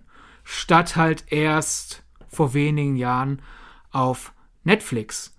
Und die Story ist halt quasi Prequels zur Weihnachtsmann-Geschichte. Genau, davon gibt es ja so einige, die dann halt irgendwie erklären, so, was es mit dem Weihnachtsmann aus sich hat. Allein Dieses Jahr ist, ist ja der, ein Junge namens Weihnacht in die Kinos gekommen. Der müsste jetzt auch relativ schnell zu Netflix kommen, soweit ich das mitbekommen habe, weil das ja eine Netflix-Co-Produktion irgendwie ist. Also da noch ein kurzer Tipp an dieser Stelle. Es ist auf jeden Fall eine absolut nachvollziehbare, so, sofern man das denn bei einem, äh, bei einer Figur, bei einer fiktionalen Figur wie dem Weihnachtsmann denn sagen kann. Und ich finde, sie ist hervorragend im Deutschen synchronisiert weil die Hauptfigur von Ralf Schmitz gesprochen wird und ich halte von Ralf Schmitz als Synchronsprecher wahnsinnig viel. Ich finde, der macht wirklich eine tolle Arbeit. Und ähm, auch hier nicht so sehr wie bei Krampus, aber auch hier, oder nee, nicht wie bei Krampus, eher wie bei ähm, Die Hüte des Lichts, wohnt dem auch eine gewisse Düsternis inne, was aber dann natürlich zur Folge hat, dass wenn das aufklart, dass das einen umso schöneren, dass es umso schönere emotionale Auswirkungen hat. Mhm. Ja, vor allem Vorgeschichte Weihnachtsmann, du hast ja gesagt, das gibt's sehr oft und das kann sehr oft sehr vorhersehbar sein und auch manchmal so ein bisschen abgeschmack kitschig. Und hier dieses Prequel habe ich bewusst gewonnen, weil was in vielen schlechten Prequels zu so einem genervten Aufstöhnen führen kann. So ein Motto, ich wollte nie wissen, wieso das so aussieht oder das Standard wurde in dieser Welt. Ich habe das einfach als gegeben vorausgesetzt. Hier wird das so immer wieder nebenbei als schöner, schmucker, kleiner, kleine Erkenntnis. Und nach Motto, es, es geht halt um einen etwas verwöhnten Sohn eines äh, Postchefs und zur Strafe wird er, als, als, als Erziehungsmaßnahme sozusagen, wird er an einen abgelegenen Ort äh, verfrachtet, wo die Leute sich alle hassen und deswegen keine Briefe einander schreiben, weil warum sollte ich jemanden einen Brief schicken, wenn ich diese Person auch beschimpfen kann, indem ich ihr entgegenbrülle? Und so kommt halt einfach, er soll halt das Geschäft ein bisschen aufkurbeln. Und so kommt halt irgendwann so, ah, deswegen schreiben wir dem Weihnachtsmann Briefe, weil er sich mit jemandem befreundet, der Spielzeug baut, so als Hobby. Und dann kommen immer wieder so kleine Erkenntnisse, ah, darum ist das eine typische Weihnachtstradition. Und in Wahrheit geht es aber vor allem einfach um das Aufweichen dieses, dieses egoistischen Typen, dadurch, dass er eine noch egoistischere Gesellschaft um sich herum hat und wie die alle langsam durch, durch, ja, durch den eisernen Willen mehr oder weniger von unseren beiden Hauptfiguren, die halt einfach endlich mal ein bisschen mehr Kommunikation äh, in diesem Ort haben wollen, wie da so nach und nach alles ein bisschen aufwärmen, das ist einfach schön erzählt. Aber ja, der Look, bin ich ehrlich, der Look wertet das alles nochmal enorm auf. Also wäre das normaler Computeranimationsfilm oder normaler Zeichentrickfilm, wäre der wahrscheinlich bei mir auch in meiner Hitliste der besten Weihnachtsfilme der letzten Jahre, aber nicht so weit oben. Aber ja, ich finde den Look super und ich wünschte mir, wir hätten so viel mehr Filme in der Ästhetik. Ja, absolut. Genauso wie ich mir ja wünschen würde, dass es wesentlich mehr Filme in der Ästhetik von ähm, Die Hüte des Lichts gibt. Aber seien wir froh, dass es nicht so ist, denn so stechen die natürlich umso besonderer hervor. Stimmt auch wieder. Jetzt darfst du aber deine fünf. Jetzt habe ich ja aufgeholt. Ja, jetzt darf ich meine fünf und ich gehe stark davon aus, dass die bei dir noch kommt. Deshalb sei an dieser Stelle nur der Titel erwähnt, nämlich Happiest Season. Ja, der kommt bei mir auf der vier. Soll ich dann mit meiner vier weitermachen? Machen wir. Denn da habe ich jetzt den TV-Film, von dem oh. ich vorhin sprach. Ich musste erst mal gucken, ob das tatsächlich einer ist, der in unseren Zeitraum fällt. Aber ja, das tut er. Er ist nämlich aus dem Jahr 2013 und ähm, hat einen wirklich ansehbaren Cast mit unter anderem Wotan Wilke Möhring und Diane Amft in den Hauptrollen. Es geht nämlich um Oben drüber, da schneit es. Und das ist so ein wunderschöner Film, der, wenn die anderen drei Filme mich nicht noch ein bisschen mehr begeistert würden, hätte ich überhaupt kein Problem gehabt, den wirklich auf die Eins zu setzen. Weil es ist eine deutsche TV-Produktion, die eine junge alleinerziehende Mutter, gespielt von Diane Amft, im Fokus hat, die zusammen mit ihrer Tochter das erste Mal alleine ein Weihnachtsfest verbringen muss. Und ähm, im Laufe dieses Films kommt es zustande. Also wir lernen nebenbei auch noch die Bewohner dieses Mehrfamilienhauses, äh, die anderen Bewohner dieses Mehrfamilienhauses kennen. Und äh, jede hat eben ihre eigene Weihnachtstradition. Es gibt noch ein älteres Ehepaar, das sich totalen Stress macht, weil die erwachsenen Kinder nach Hause kommen. Es gibt ein ähm, Vater-Tochter-Gespann, das erstmals alleine Weihnachten zu Hause feiern muss. Ähm, es gibt einen von Wotan Wilke Möhring gespielten Pfarrer, der das erste Mal eine Weihnachtsmesse halten muss und so weiter und so fort. Und nach und nach versammeln sich alle durch, ja, verrückte Umstände, wobei verrückt suggeriert an dieser Stelle noch mehr Komödie, als es ist. Also es ist schon eher eine Tragikomödie. Skurrile? Skurrile, genau. Durch skurrile Umstände treffen nach und nach alle Bewohner des Hauses bei Diane Amft in der Wohnung ein und verbringen am Ende dort ein gemeinsames Weihnachtsfest. Und ähm, der Film hat sehr leisen Humor. Also ich würde, ich glaube, Tragikomödie trifft es wirklich ganz gut. Für ein Drama ist es nicht dramatisch genug, aber für eine reine Komödie ist es definitiv nicht lustig genug, sondern es ist einfach ein total warmherziger Film, der zeigt, auf was für unterschiedliche Arten man Weihnachten feiern kann, der jetzt nicht dieses klassische Familienbild predigt, was ja viele Weihnachtsfilme machen, sondern der auch wirklich darauf eingeht, hey, im Jahr 2013 in diesem Fall gibt es unterschiedliche Familienkonstellationen und das bringt sowohl Vor- als auch Nachteile mit sich beim Weihnachten feiern. Er ist wirklich toll gespielt, also gerade für deutsche Filme, wo man sich ja je nach Regie und Drehbuch immer mal wieder fragt, warum merkt man euch an, dass ihr auswendig gelernte Texte da von euch gebt. Hat man hier überhaupt nicht. Da ist sehr viel Spielfreude am Set dabei gewesen. Es hat hin und wieder auch durchaus was Improvisiertes. Die dramatischen Momente, Momente zünden wirklich hervorragend. Es gibt eine sehr, sehr tolle Einbindung von Coldplays Fix You, einem sowieso wahnsinnig tollen Song. Und ich bin rundum begeistert. Das ist ein Film, den kaum einer kennt. Es gibt ihn glücklicherweise auf DVD. Ähm, man könnte mal gucken, ob den irgendwer streamt, aber ist, glaube ich, würde ich fast behaupten, in dieser Liste der größte Geheimtipp. Ja, gut möglich. Also jedenfalls in der Filmbubble. Fernsehfilme kriegen genau. ja durchaus ihr Publikum. Erst recht öffentlich-rechtliche, einfach weil es Leute gibt, die entweder gar nicht Fernsehen oder ARD oder ZDF. Aber die geraten dann halt auch schnell wieder in Vergessenheit was manchmal mhm. vollkommen ungerechtfertigt ist. Insofern würde ich das mit dem Geheimtipp unterschreiben. Ich mag den auch. Du hast den mir quasi, ja, aufgeschwatzt klingt so negativ, aber du, du hast ihn entdeckt und hast mir gesagt, du musst den gucken. Also habe ich es getan. Und ich habe ihn gemocht. Und es gibt ja nun wirklich zahlreiche eigenproduzierte Weihnachtsfilme vom öffentlich-rechtlichen. Ja, und ich finde, der steht da, sticht da wirklich hervorragend raus. Also inszenatorisch vielleicht gar nicht so. Ich glaube, auf der Leinwand wäre der verloren gewesen, weil der schon Fernsehästhetik hat. Das muss man dem einfach sagen. Also gibt genug Fernsehfilme, wo man sagen kann, boah, der hätte sich auch auf der Leinwand gut gemacht. In diesem Fall, der ist im Fernsehen wirklich gut aufgehoben gewesen. Ähm, aber das ist jetzt so gesehen kein Nachteil, weil die Kulisse ja sehr reduziert ist. Es spielt ja die meiste Zeit über in dieser Wohnung. Ähm, und dass man da jetzt nicht groß irgendwie so 3000 Filter raufhauen muss wie Bora Daktikin bei das perfekte Geheimnis finde ich jetzt nicht auch so finde ich jetzt auch nicht verwerflich. Daher ähm, wie gesagt, ich finde den wirklich ganz ganz toll, ist auch ein Film, bei dem ich jedes Mal am Ende weinen muss. Und ähm, nicht weil er jetzt irgendwie was wahnsinnig trauriges passiert, sondern weil er einfach so wahnsinnig schön ist und ich habe gerade das Gefühl, der ist irgendwie zu weit unten bei mir, so wie ich über den schwärme. Ich wollte gerade schon sagen, du so, der ist absolut fantastisch. Und ich so, ja, deine vier, wie, wie gut sind erst ja, eins bis drei? Ist mir gerade auch so bewusst geworden. Ähm, aber ist ja Hauptsache, er taucht hier auf. Am Ende ist es völlig egal, auf welchem Platz. Schaut euch den an. Oben drüber, da schneit ja. es. Vor allem, klar, du hast es ja schon gesagt, man muss ja jetzt nicht hier die, die, die, ich bin einmal im Zuckerwerk in die Lebensmittelfarbe gefallen, das perfekte Geheimnislook haben. Dennoch, genau. man kann ja auch sehr reduziert kinoreif sein. Aber da stimme ich dir zu. Ich würde sagen, bei oben drüber, da schneit es, hinken Kamera- und Regiearbeit dem Cast und dem Drehbuch hinterher.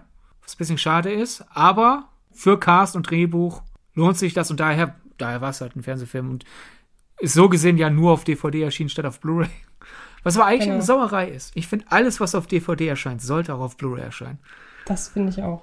Ja, dann okay. hole ich meine fünf nach, mhm. damit wir zur Happy Season kommen, die ja eben schon von mir gespoilt auf der fünf, äh, auf der vier ist. Aber es könnte sein, dass meine fünf bei dir noch kommt, weil du warst von dem auch sehr angetan und den hast du mir nicht empfohlen, als ich ihn mir eh angeschaut hätte, aber du hast ihn einfach vor mir gesehen, weil der PV bei dir zuerst war, wie es fast immer ist.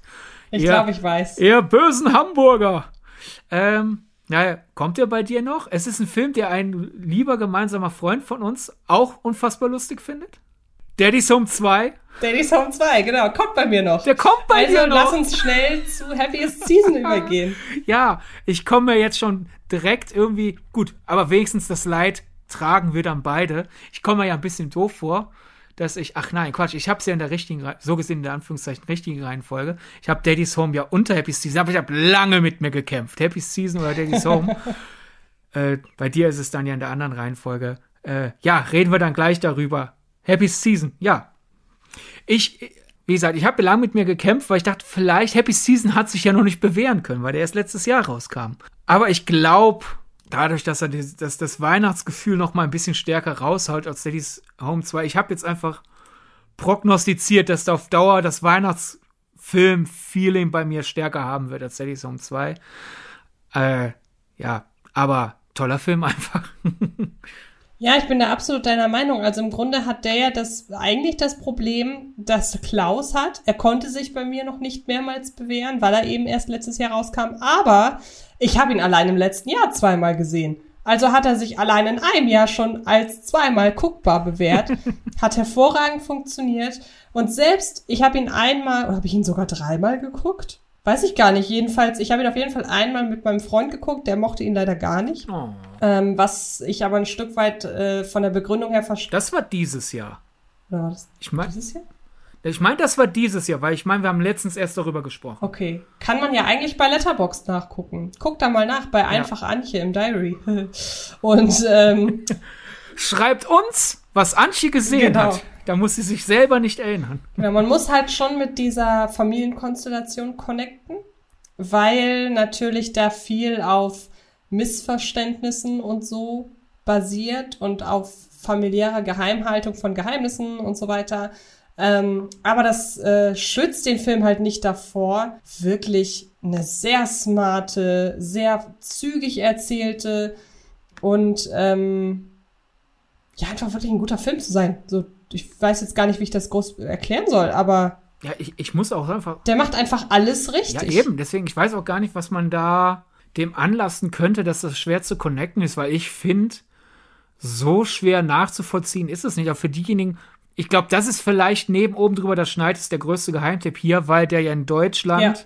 letztes Jahr ja wirklich komplett ohne Fanfaren urplötzlich als Kauf-Stream-Titel veröffentlicht wurde. Noch nicht mal halt irgendwo im Abo, sondern halt urplötzlich, ach, ich, kann, ich kann den jetzt kaufen, ja gut. Und dieses Jahr dann halt endlich auf DVD nachgereicht, aber halt auch nur auf DVD. Äh, ganz kurz nacherzählt. Äh, Kristen Stewart und Mackenzie David spielen ein Pärchen. Kristen Stewart spielt Abby und Abby ist Weihnachtsmuffelin, aber Mackenzie David, die Harper spielt, Harper ist schon eher das Weihnachtsgirl in der Beziehung. Und deswegen denkt sie, ja komm, für dich, Harper, beiß ich mich durch. Ich, ich habe jetzt auch Bock auf Weihnachten. Wir fahren dann bald zu deiner Familie. Und dann kriege ich mal so den, den, den Schuss Weihnachten ab. Und ich glaube, allein schon halt eine Person mag Weihnachten mehr als die andere. Ich glaube, in fast jeder Beziehung gibt's eine Person, die Weihnachten mehr mag als die andere. Es ist selten, dass beide Weihnachten gleichermaßen hassen oder gleichermaßen lieben.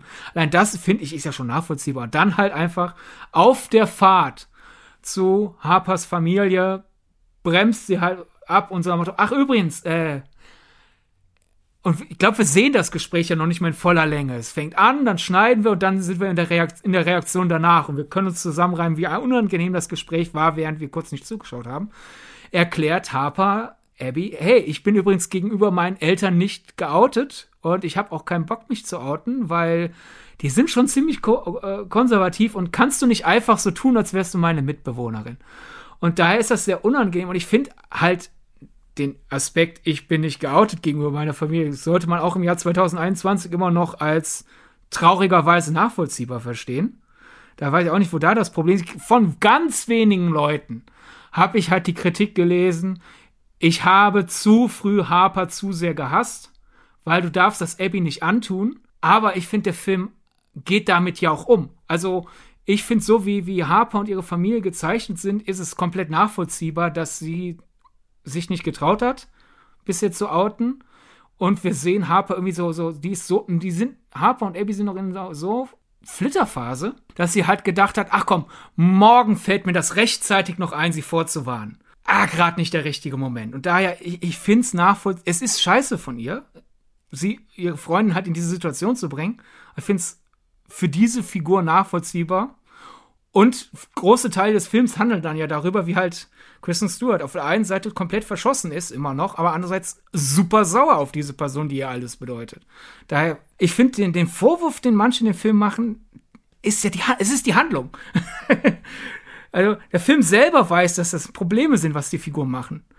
Und der zählt das schön aus. Eben, eben, also es ist ja bei vielen so, und ich glaube, da sind Weihnachtsfilme erst recht, die halt wirklich nicht so gut gelungenen, gerne welche, die diesen Fehler machen, dass sie wirklich tief sitzende, in Klammern Familienprobleme, ähm, so banalisieren und dann das am Ende halt, äh, was ich jetzt schon mehrmals gesagt habe, dieses es löst sich in Wohlgefallen auf, weil an Weihnachten muss sich halt alles in Wohlgefallen auflösen und wir brauchen für unser Weihnachtsfilm halt eben ein Happy End oder müssen alle glücklich sein. Und ich finde, dass der Film hier das genau andersrum macht und die Probleme eben anspricht, so wie man es ansprechen muss und ähm, trotzdem das schafft, am Ende eine gewisse Harmonie einfach äh, spielen zu lassen, die aber nicht aufgezwungen wird. Und ich finde, das ist dann bei Weihnachtsfilmen wirklich die ganz große Kunst, zu sagen, wir machen einen harmonischen Weihnachtsfilm, aber die Harmonie fühlt sich richtig an. Ja, es ist diese, diese, diese Maskenharmonie. Ich setze eine Maske genau. auf und tue so, als sei alles harmonisch. Und mhm ich finde, wir, wir lernen richtig gut Harpers Familie kennen, so dass wir, es ist dieses, diese, diese Wunder, aus erzählerisch, dramaturgischer Sicht, wunderbar verzahnte Disharmonie, so nach Motto, die haben genug Bruchstückchen, wo man sie für einen kurzen Moment sympathisch finden kann, so dass man nicht sagen kann, die Familie ist so ekelhaft, warum fährst du überhaupt zu denen hin? Es ist, das wäre ja auch ein einfacher Ausweg, so nach dem Motto, die Familie von Harper ist so schlimm. Natürlich will sie sich mit ihr nicht treffen, also wird sie sich mit ihr nicht treffen, sondern es ist, es ist genauso diese Grauzone, so nach Motto, man kann quasi die Zahnräder in Harpers Kopf rattern hören, hey, vielleicht wäre alles gar nicht so wild, wenn ich mich oute, aber vielleicht doch. Und daher ist sie halt in dieser ja. misslichen Lage, in diesem Dilemma und aus, aus einer Mischung aus Feigheit und Egoismus zieht sie halt ihre Freundin damit da rein. Und dann ist auch dann wieder auf der einen Seite es, der Film macht es aber auch äh, Kristen Stewarts Figur nicht so einfach, als dass sie könnte dann ja auch einfach wütend abdampfen oder sonst was. Aber sie ist jetzt auch nicht so hundertprozentig das Opfer, sondern sie macht dann halt in ihrer Art und Weise, wie sie mit dem Problem umgeht, auch manchmal so ein paar Schönheitsfehler. Und daher, man kann alle so ein bisschen hassen, alle ein gutes Stück lieben. Oder nicht unbedingt alle, aber zumindest Mackenzie David und Kristen Stewart. Und daher ist das richtig komplexe Situation, die, die mit Witz und Dramatik erzählt wird, gut inszeniert von äh, Clea Duval, die Dialoge auch von Clea Duval und äh, Mary Holland als Drehbuchautorin, ja, die gehen runter wie Butter. Und wenn es angenehm ist und wenn es unangenehm ist, trifft es einfach, finde ich, genau den Nerv. Auch wieder super Cast, Alison Brie und Aubrey Plaza zum Beispiel noch in Nebenrollen. Mary Steenburgen, Victor Garber, kann man sich richtig, richtig gut anschauen. Und ja, ich. Ja, aber da sagst du tatsächlich was, weil ich ja vorhin meinte, dass es äh, meinem Freund nicht gefallen hat. Er hat halt wirklich diese positiven, er hat halt nur die ätzenden Sachen gesehen mhm. und war da auf eine andere Weise nochmal ähm, emotional involviert. Deshalb würde ich ihm da jetzt kein kein, äh, kein Stück drauf drehen, okay. dass er den Film Okay, sein mag. Problem war also quasi nicht, ich kann nicht äh, die Probleme unserer Hauptfiguren nachvollziehen, sondern sein Problem ist, er würde einfach sagen, ich würde gar nicht zu dieser Familie fahren und Ende. Exakt, ja. Genau. Hm, ja. Aber ist ja auch egal. Es soll ja, ist ja hier unsere Eben, Liste, genau. ne? Aber es gibt so viele Leute, die auch, die würden fünf Monate vor Weihnachten sagen, dieses Jahr fahren wir nicht zu meinen Eltern oder deinen Eltern oder was auch immer. Und wenn Weihnachten kommt, fahren sie doch hin. Da Sind wir mal kurz ehrlich. Also, ja. ja. Äh, hey, er ist nicht hier, um seine Meinung zu verteidigen. Da ich, ich will ihm da, ich will ihm ja auch wirklich keinen Strick draus ziehen. Ich will einfach nur, ich will den Film in Schutz nehmen. Das, ja. da kommt die Motivation. Ich wollte nur veranschaulichen, ich wollte nur veranschaulichen. Man kann auch anderer ja. Meinung sein, aber hier im Podcast sind 100% anderer Meinung. Genau. Und die Kostüme sind super. Also, so, so, genau. so. Und das Witzige ist, das eine Kleid, das habe ich dir ja, ja, schon mal erzählt, das eine Kleid von der äh, Hauptfigur von äh, Kristen Stewart, äh, nicht von Kristen Stewart, sondern von der anderen, Mackenzie Davis, das habe ich auch, nur in einer anderen Farbe. Das habe ich schon wieder völlig Sehr, sehr schöne, sehr, sehr schöne Ko Kostümage. Ja. ich weiß, dieses Wort gibt's nicht. ja, äh, egal. Ich finde, die haben alle tolle, tolle, tolle Klamotten und, und also egal welcher Figur, wenn man äh, von der Figur die, die Garderobe klauen könnte, ich würde es tun. genau. Die sehen alle super aus. Neid. Ja. so, das war jetzt dein Platz? Das war mein Platz 4, den wir äh, Gut. jetzt nachgeholt haben. Dein Platz, wo, wo, wo war bei dir Happy Season nochmal? Auf der 5. Auf der 5. Und bei mir war auf der 5 der Home 2. Wenn der jetzt bei dir auf der 4 ist, ist das glatt. Nein, auf der 4 war ja eben oben, oben drüber, da schneit es. Damit bin ich Stimmt. ja jetzt durch. Aber er ist bei mir auf der 3. Ah, also passt das ja perfekt. Passt doch perfekt. Ja, wunderbar. Und wer hätte gedacht, dass eine Fortsetzung von einer, wobei oh, den, den ersten Teil fand ich in Ordnung, aber ist jetzt anders als der zweite Teil nicht so wirklich hervorgestochen. Also wer hätte gedacht, dass der zweite Teil einer mittelmäßigen Komödie es schafft, ein Instant-Weihnachtsklassiker zu werden, bei dem man plötzlich alle Figuren und äh, vor allen Dingen diesen Humor, der ich würde sagen, von den Filmen, den wir, die wir in diesem Ranking haben, ist es der albernste Humor, glaube ich. Wobei Daddy's Home 2 und ähm, Office Christmas Party Office Christmas albern. Party. Ja, stimmt. Aber der hat so schöne, der hat, zum einen hat Daddy's Home 2 halt eben schöne Slapstick-Momente, ist ja unter anderem Will Ferrell dabei, aber da kommen wir auch schon zum nächsten positiven Punkt. Will Ferrell und Mark Wahlberg als sich in Teil 1 noch äh, extrem zankendes, aber jetzt in Teil 2 miteinander arrangierendes äh, Vater-Stiefvater-Pärchen, die gemeinsam mit ihren neuen Freundinnen Weihnachtsurlaub machen und neuen Frauen, wo ich mir so denke, was ist das für eine Konstellation? Aber okay, diese Konstellation sorgt eben für ein sehr turbulentes, vorweihnachtliches und Weihnachtsfest.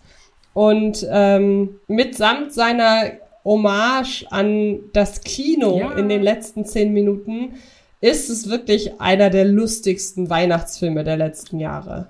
Ja, vor allem, du hast ja eben noch gesagt, wer hätte gedacht, dass diese Fortsetzung einer mittelmäßigen Komödie. Ich möchte dich einmal ganz kurz zurückführen in eine Welt, wo es Daddy's Home 2 noch nicht gab. Ich weiß, es war eine etwas dunklere Welt, weil es Daddy's Home 2 noch nicht gab. Aber ich weiß noch, wie du mir Daddy's Home aufgequatscht hast. Weil der ist, der ist echt lustig. Und jetzt, wo, wo die bessere Variante da ist, oh ja, ja. der mittelmäßige Film. Das stimmt, ja. Ja, also Daddy's Home war ein Fall, wo, wo die Trailer mich nicht interessiert haben und ich, aus Berufsgründen kam ich nicht dazu, äh, Daddy's Home. Ne? Wenn ich aus Versehen vorhin Daddy's Home 2 gesagt habe, streiche ich das. Daddy's Home. Trailer haben mich nicht angesprochen. Ich habe den aus beruflichen Gründen nicht gucken können. Also habe ich gedacht, ach, wenn der mir mal über den Weg läuft du hast ihn mir quasi in den Weg gestellt. Ich war positiv überrascht, weil, ja, wir haben ja halt einfach die, die, diese Konstellation, dass da die zwei sehr unterschiedlichen Männer auf, aufgrund äh, Patchwork, Überkreuzung halt jetzt irgendwie gemeinsam Väter äh, einnehmen müssen und für dieselben Kinder und irgendwie lernen sie sich zusammenzuraufen und das ist irgendwie auch das, ist, das hat schon seinen Charme. Das Problem ist halt, das ist dann so gegen Ende des ersten. Das heißt, der zweite Teil hat schon mal den Vorteil. Will Ferrell und Mark Wahlberg sind jetzt irgendwie so zwei grundunterschiedliche Leute, die sich liebend gern necken, aber die respektieren sich. Und teilweise ist der Witz in Daddy's Home 2, dass es gerade keinen Witz gibt. also, jetzt müssten die sich ja an die Gurgel gehen. Ah nein, die verstehen sich überraschend gut. Und die verstehen sich ja auch wirklich. Also jetzt nicht so, als würde der Film irgendwie, jetzt wäre das so ein typischer Film von, wir kratzen die vorgegaukelte Harmonie frei irgendwie im Laufe des Films. So ist das ja nicht. Ja. Ich meine, die haben natürlich so manchmal so den Wettkampfmodus, okay, ich kann das dem Kind besser erklären. Nein, ich kann das dem Kind besser erklären oder sonst was. Aber es ist halt wirklich, die mögen sich. Und Mark Wahlberg kann, wenn er halt einen etwas schusseligen aber kompetenten Kerl spielt, neben Will Ferrell, der extrem schusselig ist, aber irgendwo steckt dann kompetentes Stück, Stückchen in seinem Herz drin, das ergänzt sich schön. Und dann mischen wir halt noch Mel Gibson da rein, der halt natürlich, wir haben uns ja letzte Woche von J.K. Rowling distanziert und klar, Mel Gibson ist äh, jeder, der sagt, hä, Mel Gibson hat zu viel Müll gelabert. Ich muss keinen Mel Gibson-Film äh, gucken, kann ich verstehen bei mir ist es halt so dieses, hm, hey, Jodie Foster steht, stärkt ihm den Rücken und sagt, der labert viel Müll, aber eigentlich weiß ich, er kann ein guter Mensch sein. So deswegen denke ich, ja komm, wenn JD Fo Jodie Foster sagt, kann es mit seinem Gewissen vereinbaren, wer bin ich das zu urteilen? Aber wenn wir mal kurz Mel Gibson, die reale Person, ausklammern, Mel Gibson in Daddy's Home 2 ist einfach abartig lustig. Ja. Allein, also ganz ehrlich, wenn ich jetzt schon wieder an die Szene denke, wo er seiner äh, Enkeltochter, wie er mit der auf Truthahnjagd geht. Ja. Es ist wirklich, und worauf es dann hinausläuft, und vor allen Dingen, äh, stimmt, es, er geht ja nicht mit seiner Enkelin. Ja, er geht ja er mit, geht, eigentlich will er ja mit seinem Enkel dahin gehen und dann, äh, und dann äh, erweist sich die Tochter als wesentlich größerer Waffennah. Ja, eben. Also, es gibt wirklich so viele lustige Momente oder auch, so dieses typische, dieser typische, eigentlich viel zu große Slapstick-Humor. Stichwort Auto im ersten Teil oder Stichwort, äh, hier ist es, glaube ich, so eine Schneemaschine und, und genau. Lichterkette aber das funktioniert hier, aber es funktioniert hier einfach, weil es ja sowieso in einer etwas leicht überhöhten Komödienwelt spielt. Und dann mag ich das, ja, das, dann, dann sind wir ja beide dabei. Also der Film ist noch ein Stück weit entfernt von einem Umberto-Film. Dazu haben wir ja schon mal an dieser Stelle gesprochen, was ja. wir damit, was es damit auf sich hat. Ähm, aber er wäre auf einem guten Weg dahin. Ich sag mal so, es sagen. ist nicht Umberto, aber es ist Event. Ich kenne nur Advent-Niveau. genau, stimmt. Und der zieht das wunderbar durch und man kann es nicht oft genug wiederholen. Die Chemie zwischen Will Ferrell und Mark Wahlberg reißt so vieles raus. Äh, Linda Cardellini spielt mit und äh, macht, macht Spaß. John Lithgow als viel zu sehr klammernder Vater von äh, Will Ferrell. Dann einfach die, die, die Sprüche, die der Film manchmal raushaut und der weiß, äh, er nutzt die Ekelhaftigkeit, die, die Mel Gibsons Figur zur Schau stellt, sehr schön zu dekonstruieren, aber das auf eine so lockere Art und Weise, dass das den Film nicht runterzieht. Und du hast es schon erwähnt, der Film hat eines der besten Finale eines sonst äh, eigentlich wäre das irgendein lustiger Film, glaube ich. Wir würden nicht jetzt noch von dem reden, hätte er nicht halt den Schlussakt. Der Film ist fast zu Ende erzählt. Ja, gut, diese Patchwork-Familie hat hier unangenehmes Weihnachten, aber wir fahren jetzt halt grantelnd zurück nach Hause und normalerweise würden die zu Hause ankommen und dann umarmen sie sich alle abspannen. Stattdessen sagt der Film, was, wenn die Straßen vereist sind? Und die einzige Rettung ist ein Kino. Es ist so toll, was dann passiert alles. Wollte ich gerade sagen. Ich habe gerade überlegt, ob ich da noch ergänze. Aber wer den Film noch nicht gesehen hat, der soll nicht nur von einem sehr amüsanten Cameo-Auftritt äh, überrascht werden, sondern auch davon, was dieses ganze Szenario dann am ja. Ende für ein Happy End genau. bringt. Und letztes Wort zu deiner Nummer drei ich werde den für immer und ewig halt auch mit einer der lustigsten Pressevorführungen überhaupt verbinden. Weil das hat Dominik auch schon mal erzählt. Unser äh, lieber Freund und Kollege Dominik Porschen. Nämlich, dass Daddy's Home 2 lief als in Köln als letztes an einem Tag, an einem PV-Marathon-Tag. Und mhm. die Filme vorher waren auch entweder was prestigeträchtiger oder wenigstens Blockbuster. Also waren die Leute halt Hype entweder auf, ja, ah, ich schaue hier das nächste Meisterwerk oder ah, ich schaue den nächsten Hit. Also werde ich mit dem Artikel dazu äh, gut Geld verdienen, weil es Klicks zieht. Und außerdem, hey, ich bin einer der ersten, die diesen Blockbuster. Und weißt du was? Ich bleib hier, gucke ich ja auch noch den nächsten Film. Was soll's? Äh, Daddy's Home 2, was kann's sein? Und äh, wie Dominik sich gekringelt hat. also, es war eh fast volles Haus, aber es hätte auch er alleine sein können. Er hat schon für den ganzen Saal allein mitgelacht. Der hatte den Spaß seines Lebens. Der Rest hat, hat aber auch Spaß. Und ja, es, es war einfach ähnlich wie halt in Daddy's Home 2 dieses, es ist überraschend, wie gut wir uns alle verstehen, war halt einfach dieses, man sollte ja denken, ah, jetzt, das ist der letzte Film und auf den hat, hat kaum einer Bock. Das wird jetzt der Prügelknabe. Und dann haut der alle, die vorher liefen, aus dem Wasser. Es ist, es ist sehr absurd. Ja, und vielleicht hat er seine, seine Veranschaulichung einer Konstellation, die ja im echten Leben, glaube ich, nicht zwingend funktionieren kann, weil sich eben alle vertragen, selbst äh, wenn die, die Familienumstände ähm, das nicht unbedingt befeuern. Vielleicht hat das ja auch dazu beigetragen, dass sich da im Kinosaal für eineinhalb Stunden die Leute gedacht haben, ja komm. Ja. Gehen wir mal nicht so auf Konfrontation. Die können das doch auch.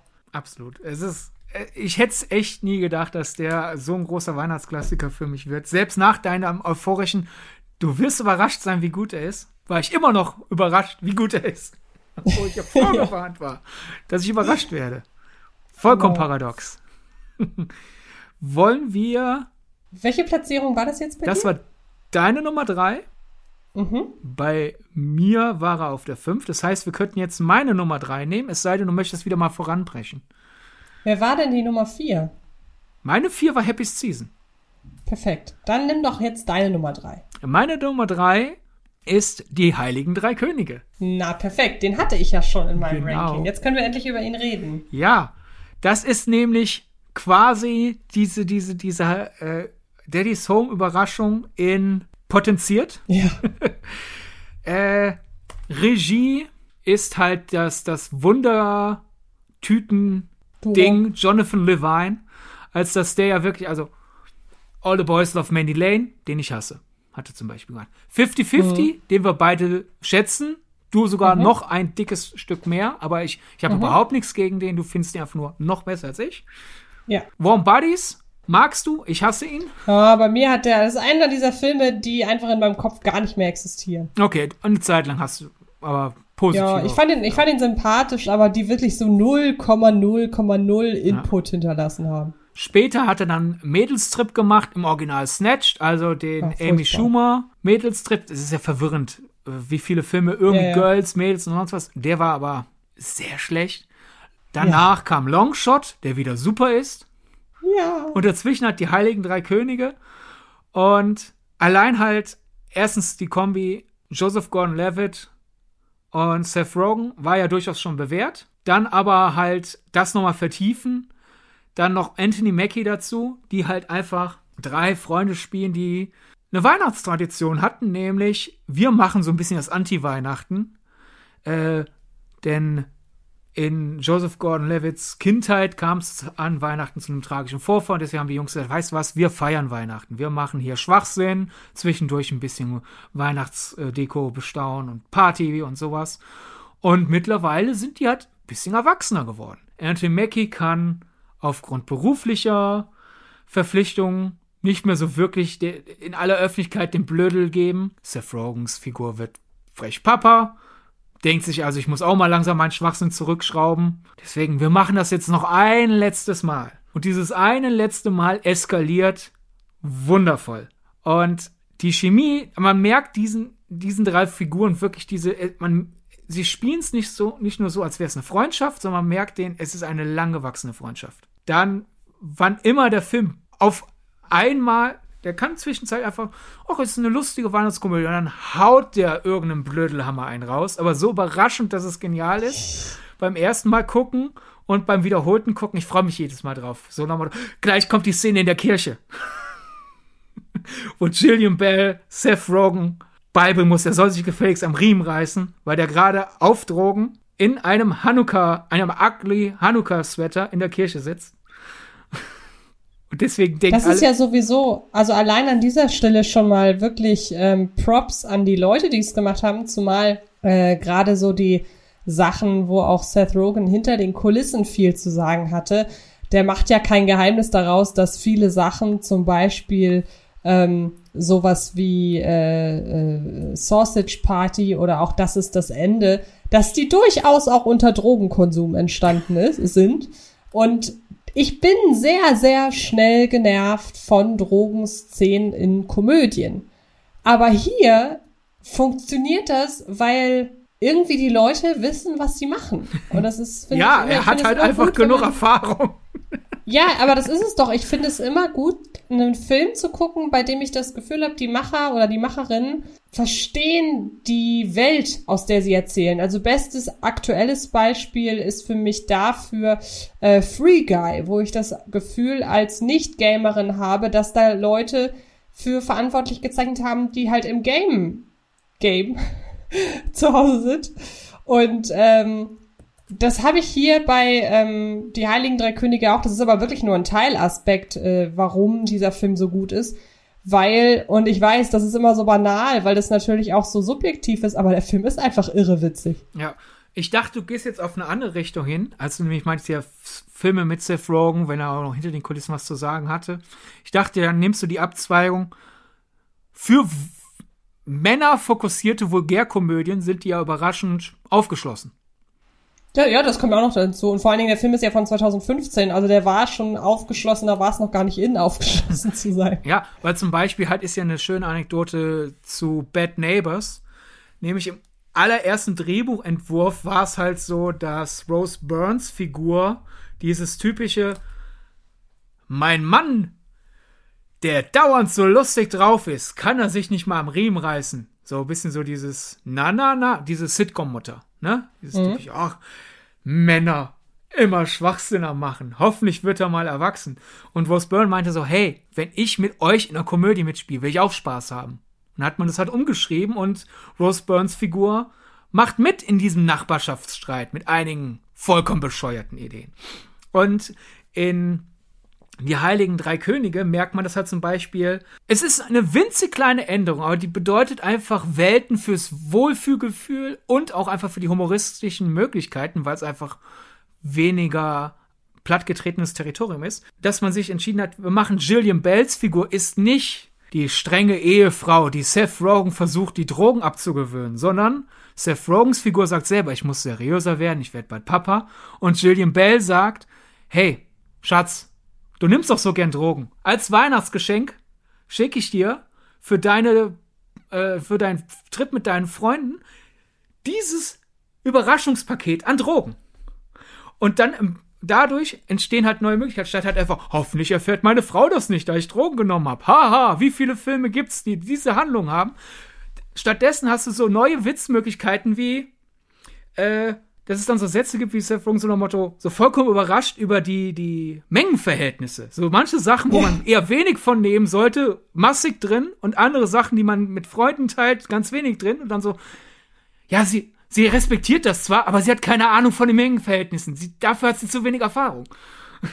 und auch, äh, wenn, wenn, wenn Seth Rogen auf einmal in, in seiner Rolle auf Drogen mit einem Typen sextet. Ist der Witz nicht, der Typ baggert einen Typen an, i, sondern der Witz ist eher, seine Figur ist selber überrascht, wie angenehm er das findet, weil er das bisher nie in Erwägung gezogen hat. Aber hey, ja. warum nicht?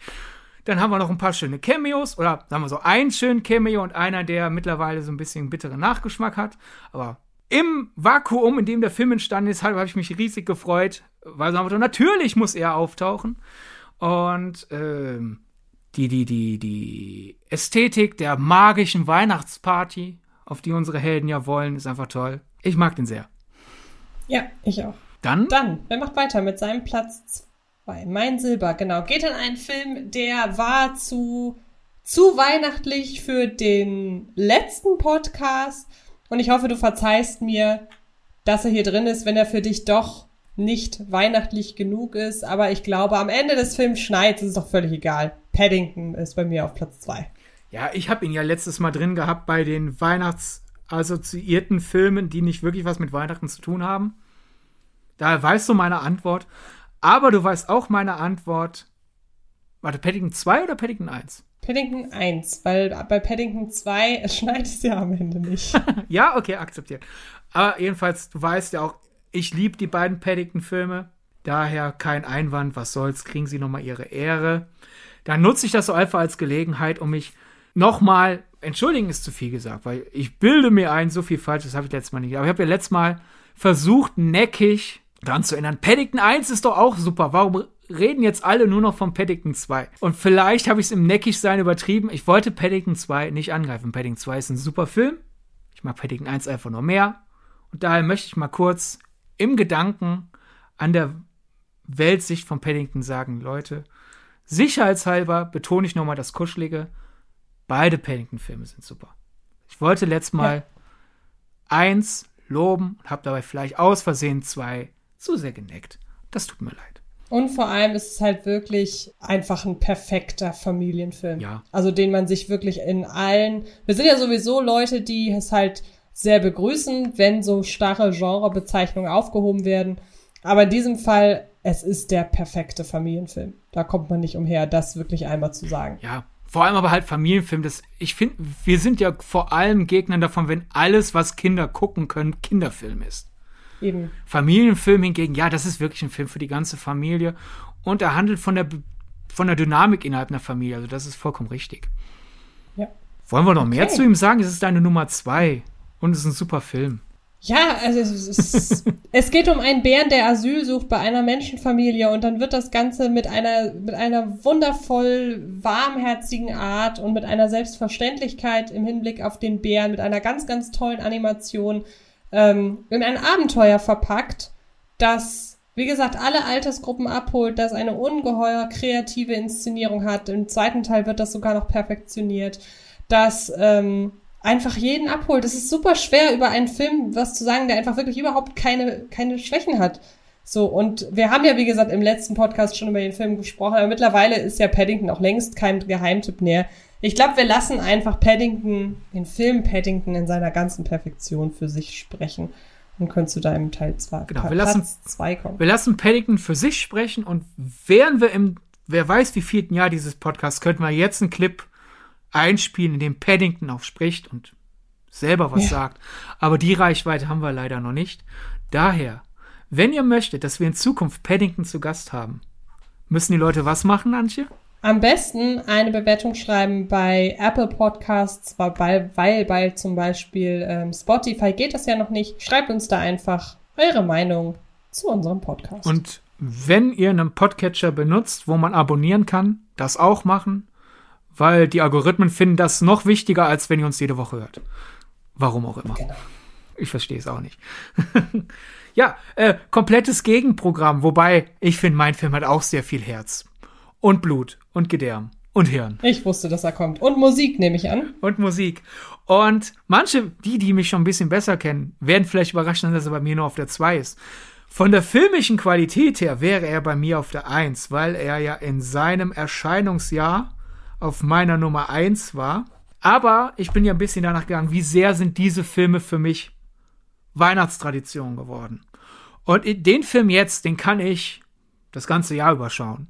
Ich habe den ja auch schon mal im März Freundinnen und Freunden vorgeführt in einer privaten Geburtstagsvorführung. Daher kann er nicht der ultimative Weihnachtsfilm sein, weil ich ihn auch außerhalb Weihnachtens schaue. Es ist Anna und die Apokalypse. Habe ich mir gedacht. Ja, es ist toll. Es ist sowas von. Der Film fühlt sich so an, als wäre er mit mir als Kernzielgruppe entworfen worden. Ist er wahrscheinlich auch. Das wäre ein bisschen gruselig. äh, ja, es ist halt High School Musical trifft Day of the Dead oder eher Christmas Day of the Dead. ja. Es ist Schottland, Weihnachten nähert sich, das Schuljahr en äh, endet bald und und und in der Abschlussklasse werden daher die letzten Dinge geklärt. Wer mit wem, wer wohin, wenn die Schule vorbei ist. Und auf einmal ist noch die Apokalypse in Form einer Zombie-Apokalypse da. Aber weil wir ein Musical sind, singen wir weiterhin. Ich finde die Songs super, ich finde den Cast super. Ich liebe den Film. Deswegen. Ja, ich kann, das weißt du ja, ich mag den auch, aber ich kann da einfach leider nicht so richtig einsteigen, weil irgendwie, bei mir hat das einfach nicht so geklickt wie bei dir. Kommt, kommt vor. Ja, vor allem ist er halt wirklich eher noch stärker auf mich zugeschnitten. Also es ist ja wirklich, Das glaube ich auch. es ist ja. wirklich fast so, als wäre der extra für mich gemacht worden, weil er, Ja, man sieht an dem Film ja auch nochmal, wie, wie sehr Film ein kollektives Medium ist, weil zum Beispiel einer, einer der Momente, die bei mir dann im Fantasy, auf dem Fantasy Filmfest so, so eine wohlige Gänsehaut gemacht haben, war, als in der Choreografie im genau richtigen Moment, wo das eine Drama dramatische, emotionale Tragweite entwickeln kann, Choreografie aus High School Musical zitiert wird. Der Regisseur hat aber High School Musical nicht komplett gesehen. Aber Film ist ein kollektives Medium und die Choreografin hat gesagt, wir müssen in dieser Szene auf diesen Text diese Choreo machen. Glaub mir, das wird manchen Leuten was bedeuten. Zack, der Regisseur hat auf seine Choreografin gehört. Der Film ist bei mir nochmal dann irgendwie um 10 Herzpunkte gestiegen, weil einfach so, dass ihr daran gedacht habt, das jetzt zu machen. Das, ne, wenn der Regisseur sein Ding allein durchgezogen hätte, wäre das nicht passiert. Dann wäre es immer noch ein super Film mit tollen Songs und tollen Figuren. Aber in dem Moment war einfach nur so, dieser zugeschnittene Effekt. Also ihr da draußen merkt, dass dieser Film ist für Sydney gemacht. Und ich ja. würde behaupten, dass mein Platz eins wiederum für mich gemacht wurde. Ich frage mich nur tatsächlich, ob du diesen Film allen Ernstes auch auf der Eins hast? Nein. Oder ob er bei dir nicht vorkommt? Weil ich glaube, so gut wie du mich kennst, dürftest du wissen, wer bei mir auf der Eins ist. Um es spannend zu Oder? machen, sag ich nein. Aber du weißt es. Es ist nämlich der perfekte Übergang zu einer der nächsten Folgen in diesem Podcast. Ach. Es ist natürlich Last Christmas, der jüngste Film von meinem absoluten Lieblingsregisseur Paul Feig, dem wir in diesem Monat noch eine ganze Folge widmen ja, werden. Ich freue mich so sehr. Ich freue mich auch. Und ähm, ja, Last Christmas, äh, benannt nach dem äh, Weihnachtsklassiker von Wham. Und es ist so gesehen gleichermaßen eine Verfilmung des Songinhaltes, ähm, gemeinsam mit einer Hommage an das Schaffen von George Michael, also an das musikalische Schaffen, ohne dass jetzt in irgendeiner Form ähm, George Michaels Leben eine Rolle spielen würde. Das ist kein Biopic oder so, aber sein äh, Soundtrack oder seine, seine, seine Songs sind sehr, sehr präsent in diesem Film. Und sein humanitäres ähm, Werk. Genau. Und ähm, es geht um ein junges Mädchen, das nach London kommt, so um die Weihnachtszeit rum und der das Leben irgendwie so ein bisschen aus den Fugen geraten ist und ähm, die dann versucht, sich in einem unfassbar winterlich wunderschön glänzenden, glitzernden London äh, wieder sich selber wieder auf die Beine hilft und äh, dabei zum einen eine amoröse Bekanntschaft macht, aber auch zum anderen versucht mit ihrer Familie wieder zu connecten und ähm, ja nebenbei gewisse Freundschaften kittet und äh, mit der typischen Paul Feig Harmonie, mit dem typischen Paul Feig Humor, mit ähm, seiner gewohnten progressiven Inszenierung und Erzählung, mit zuckersüßen Figuren. Ähm, Die Kostüme. Mit sehr, sehr viel Witz und ähm, auch ordn einem ordentlichen Schuss Meter obendrauf. Perfekter Weihnachtsfilm. Ich liebe Last Christmas und es ist du wirst es bestätigen, es ist ein Film, der wurde für mich gemacht, während ja. Anna und die Apokalypse für dich gemacht ja, wurde. Absolut, absolut, absolut. Äh, wir müssen halt einfach, ich habe es ja gerade schon mal eingeworfen, einfach auch die Kostüme loben, weil das ist auch nochmal so ein Paul Feig-Spezialding. Ja, ja, ja. Vor allem, dass der ja nach nur ein kleiner Gefallen rauskam, der ja wirklich zur Hälfte über die, über die Kostüme erzählt wurde, finde ich. Ja, stimmt. Und dann kommt Last Christmas. Ich habe es ja vorhin schon bei Happy Season gesagt. Auch bei Last Christmas. Du kannst einen Stein nehmen, wäre ein bisschen brutal. Nehmen wir, sagen wir lieber ein Lebkuchenherz. Du nimmst ein Lebkuchenherz und schmeißt das auf irgendjemanden in Last Christmas und die Person muss dir deinen halben Klamottenschrank geben. Du hast auf jeden Fall tolle Sachen. Ob sie dir passen, ist eine andere Frage natürlich, aber die Leute sehen einfach alle wunderbar aus, ohne aber dieses, wir haben ja anfangs gesprochen über diese Lifetime Netflix Weihnachtskartenfilme sozusagen. Mhm. Und in Last Christmas ja, es ist unrealistisch, dass alle Personen in diesem Film einen durchweg so tollen Kleiderschrank haben. Aber es ist vollkommen glaubwürdig, dass diese Person wenigstens das eine tolle Outfit da hat. Und das, es, es wirkt nicht, die Leute sehen nicht aus wie für einen Fototermin zurechtgemacht, sondern es, die sehen aus wie echte Leute, die nur zufälligerweise anscheinend super Connections zu super Klamotten haben. Auch, ja, genau. Und Emilia, Emilia Clark hat so einen Riesenspaß in dem Film einfach. Ja. Henry Golding auch. Also du magst ihn auch. Ja, ich mag den auch. Aber er ist nicht auf deinem Platz 1. Nein. Ich, ich, Warum ist er nicht in deinen Top 10? Ich bin total schockiert. Aber ich bin schockiert. Ich versuche dir die Bälle zuzuspielen, indem ich weitere Sprungbretter dir aufmache, was toll an dem Film ist. Und du sitzt da und sagst, ja, und ich muss dann weiter. Naja, ich habe ja gerade meine ganze Liebe, gerade schon die ganze Liebe für meinen Gefil für meinen äh, für, für, für den Film losgeworden. Ähm, es ist ein, wie, ja, was soll ich noch sagen? Ich habe es alles gerade gesagt. Es ist genau meine Art Humor. Es ist genau der Art Umgang, den ich mir mit Figuren erhoffe. Es ist eine beiläufig wahnsinnig progressive Inszenierung, ähm, wie hier mit Frauenfiguren umgegangen wird, wie hier auf verschiedene Ethnien angespielt wird. Völlig, also was heißt angespielt? Es wird völlig selbstverständlich integriert. Hier, ähm, es ist teilweise inklusives Kino und ähm, er sieht wahnsinnig schön aus. Ich liebe diese ganze George Michael Romantik, die hier auf akustischer Ebene transportiert wird. Und er hat einen Twist, der sich ankündigt, der sehr in der Tradition des Songs steht, der bei mir beim ersten Mal gucken funktioniert hat. Beim zweiten Mal denke ich mir, warum bist du beim ersten Mal nicht drauf gekommen? Aber daran sieht man ja, wie sehr einen dieser Film einlullen kann. Und ja, man braucht eine gewisse Affinität zu Zuckerguss und Kitsch. Aber auch da, das macht Paul Feig erhobenen Hauptes und er ist sich bewusst, wie viel Zuckerguss sein Film transportiert. Und ähm, ich finde an Paul Feig so toll, ich, ja, ich greife jetzt der Ausgabe der nächsten Woche oder der übernächsten Woche vor. Aber Paul Feig ist einfach ein Regisseur, der zu 100% weiß, was für eine Art Film er inszeniert. Und ich finde, das merkt man seinen Film absolut an und da ist Last Christmas ein weiteres sehr, sehr gutes Beispiel. Mhm. Ja, zum Beispiel, wo du sagst, so, äh, es ist halt progressiv, weil es ist halt so. Ja. La, äh, kein, kein, ich lasse euch gar keine Luft zu diskutieren, weil warum sollen wir darüber diskutieren? Das ist ein wunderbares Beispiel. Einfach, Michelle Yeoh ist die Leiterin eines überkitschigen Weihnachtskitschladens. Und sie ist ja. es halt einfach. Keine große Debatte. Was? Sie? Als Asiatin? Warum? Oder bestes denn? Beispiel, es gibt ein ermittelndes Cop-Duo. So, die halt einfach für eine Nebenrolle in ein, zwei Szenen auftauchen und das sind halt einfach zwei Frauen. Da wird auch nicht drauf eingegangen. Was? In jedem anderen Film, in jeder anderen Komödie wäre ein Cop-Duo bestehend aus zwei Männern. Das ist einfach bis heute immer hochkommt, so. Oder ein Mann oder eine Frau. Genau, ein Mann, eine Frau und meistens ist der Mann dann der erfahrenere und härtere. Genau. Und die Frau würde dann manchmal die Leute halt beiseite nehmen, so, komm, mit mir können sie reden. Genau. ja, aber ich glaube, wo du ja mit Twist meintest, wir wollen da, wollen da nicht zu viel drauf rumreiten, aber ich glaube, du bist so in der Filmbubble, einer der wenigen dann gewesen, die den nicht haben kommen sehen.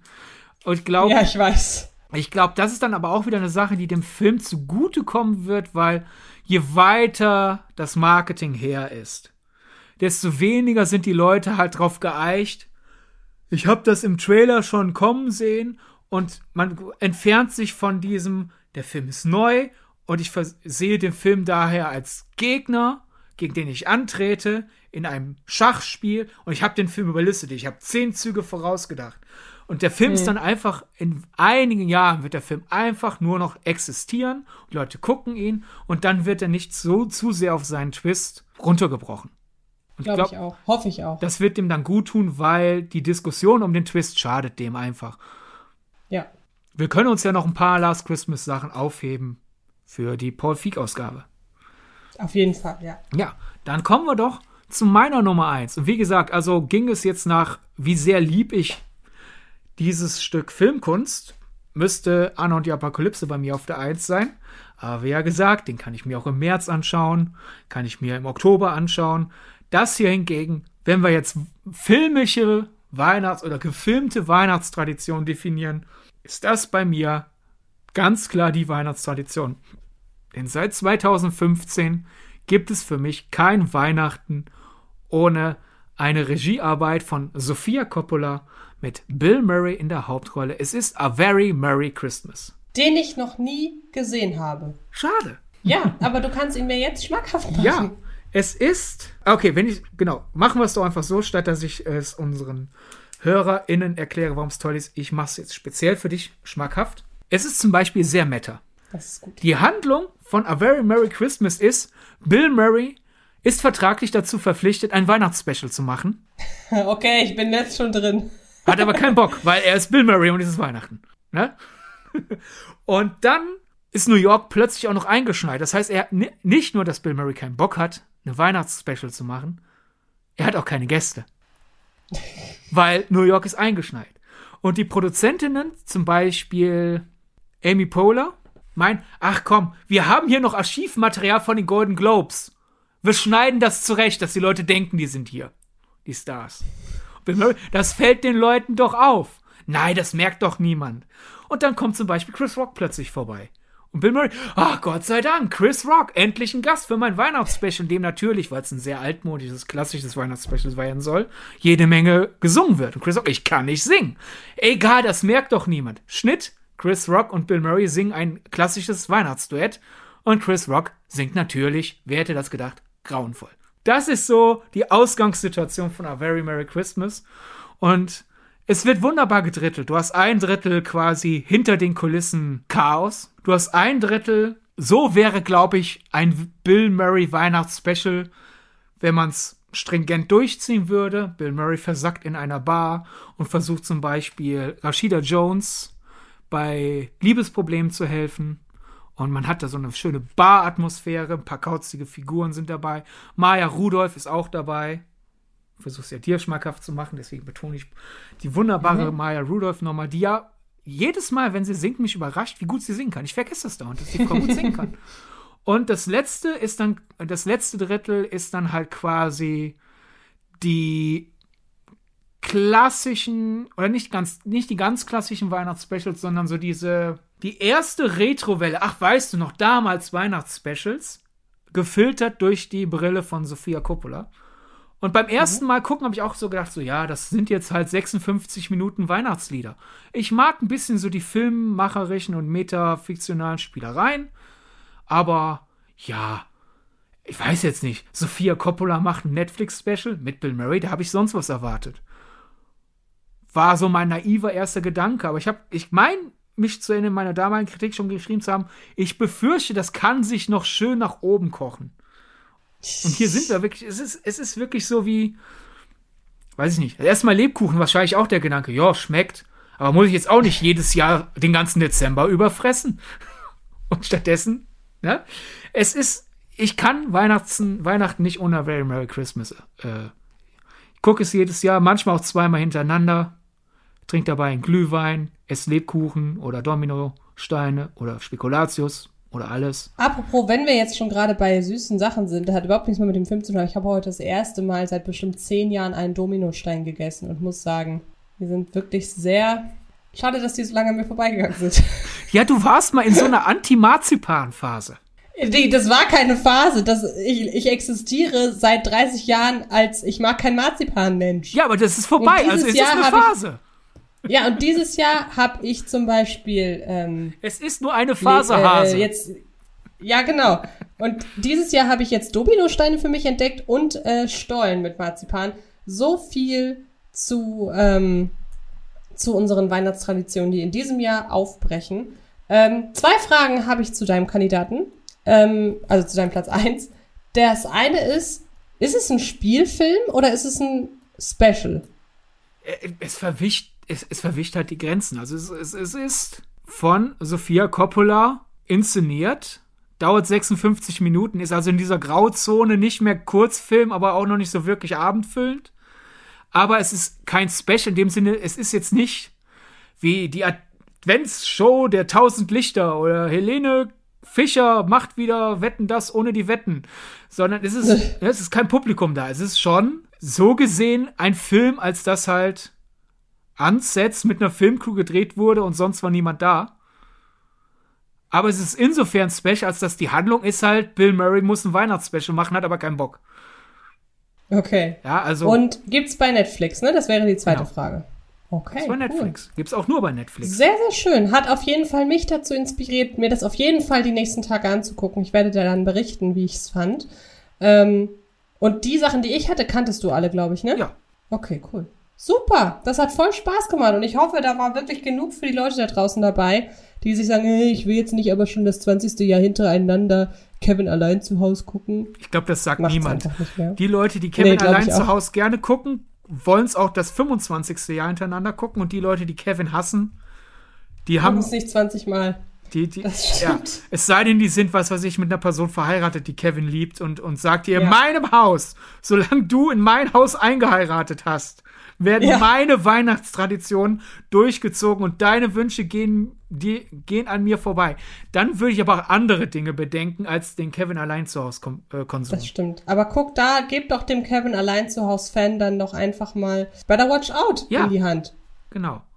Oder halt einfach soll doch der Kevin allein zu Hause Part der Beziehung Kevin allein zu Hause gucken und währenddessen sagt der andere Part, weißt du was, ich schmück den Baum oder kauf den Baum. Zum Beispiel. Oder mach den Glühwein. Ich mach selber ein, statt dass wir einen gekauften nehmen. Und danach, wenn der schön warm ist, gucken wir A Very Merry Christmas. Zum Beispiel. Oder Last Christmas oder ja. was auch immer. Ja, schreibt uns gerne, was eure Weihnachtsfilme sind, die keiner auf dem Zettel hat. Das wäre natürlich das Schönste. Also schreibt uns jetzt bitte nicht Stirb langsam oder keine Ahnung, äh, was auch immer man sich sonst so angucken kann, sondern wirklich Sachen, bei denen ihr sagt, ich glaube, das ist so meine eigene Weihnachtstradition.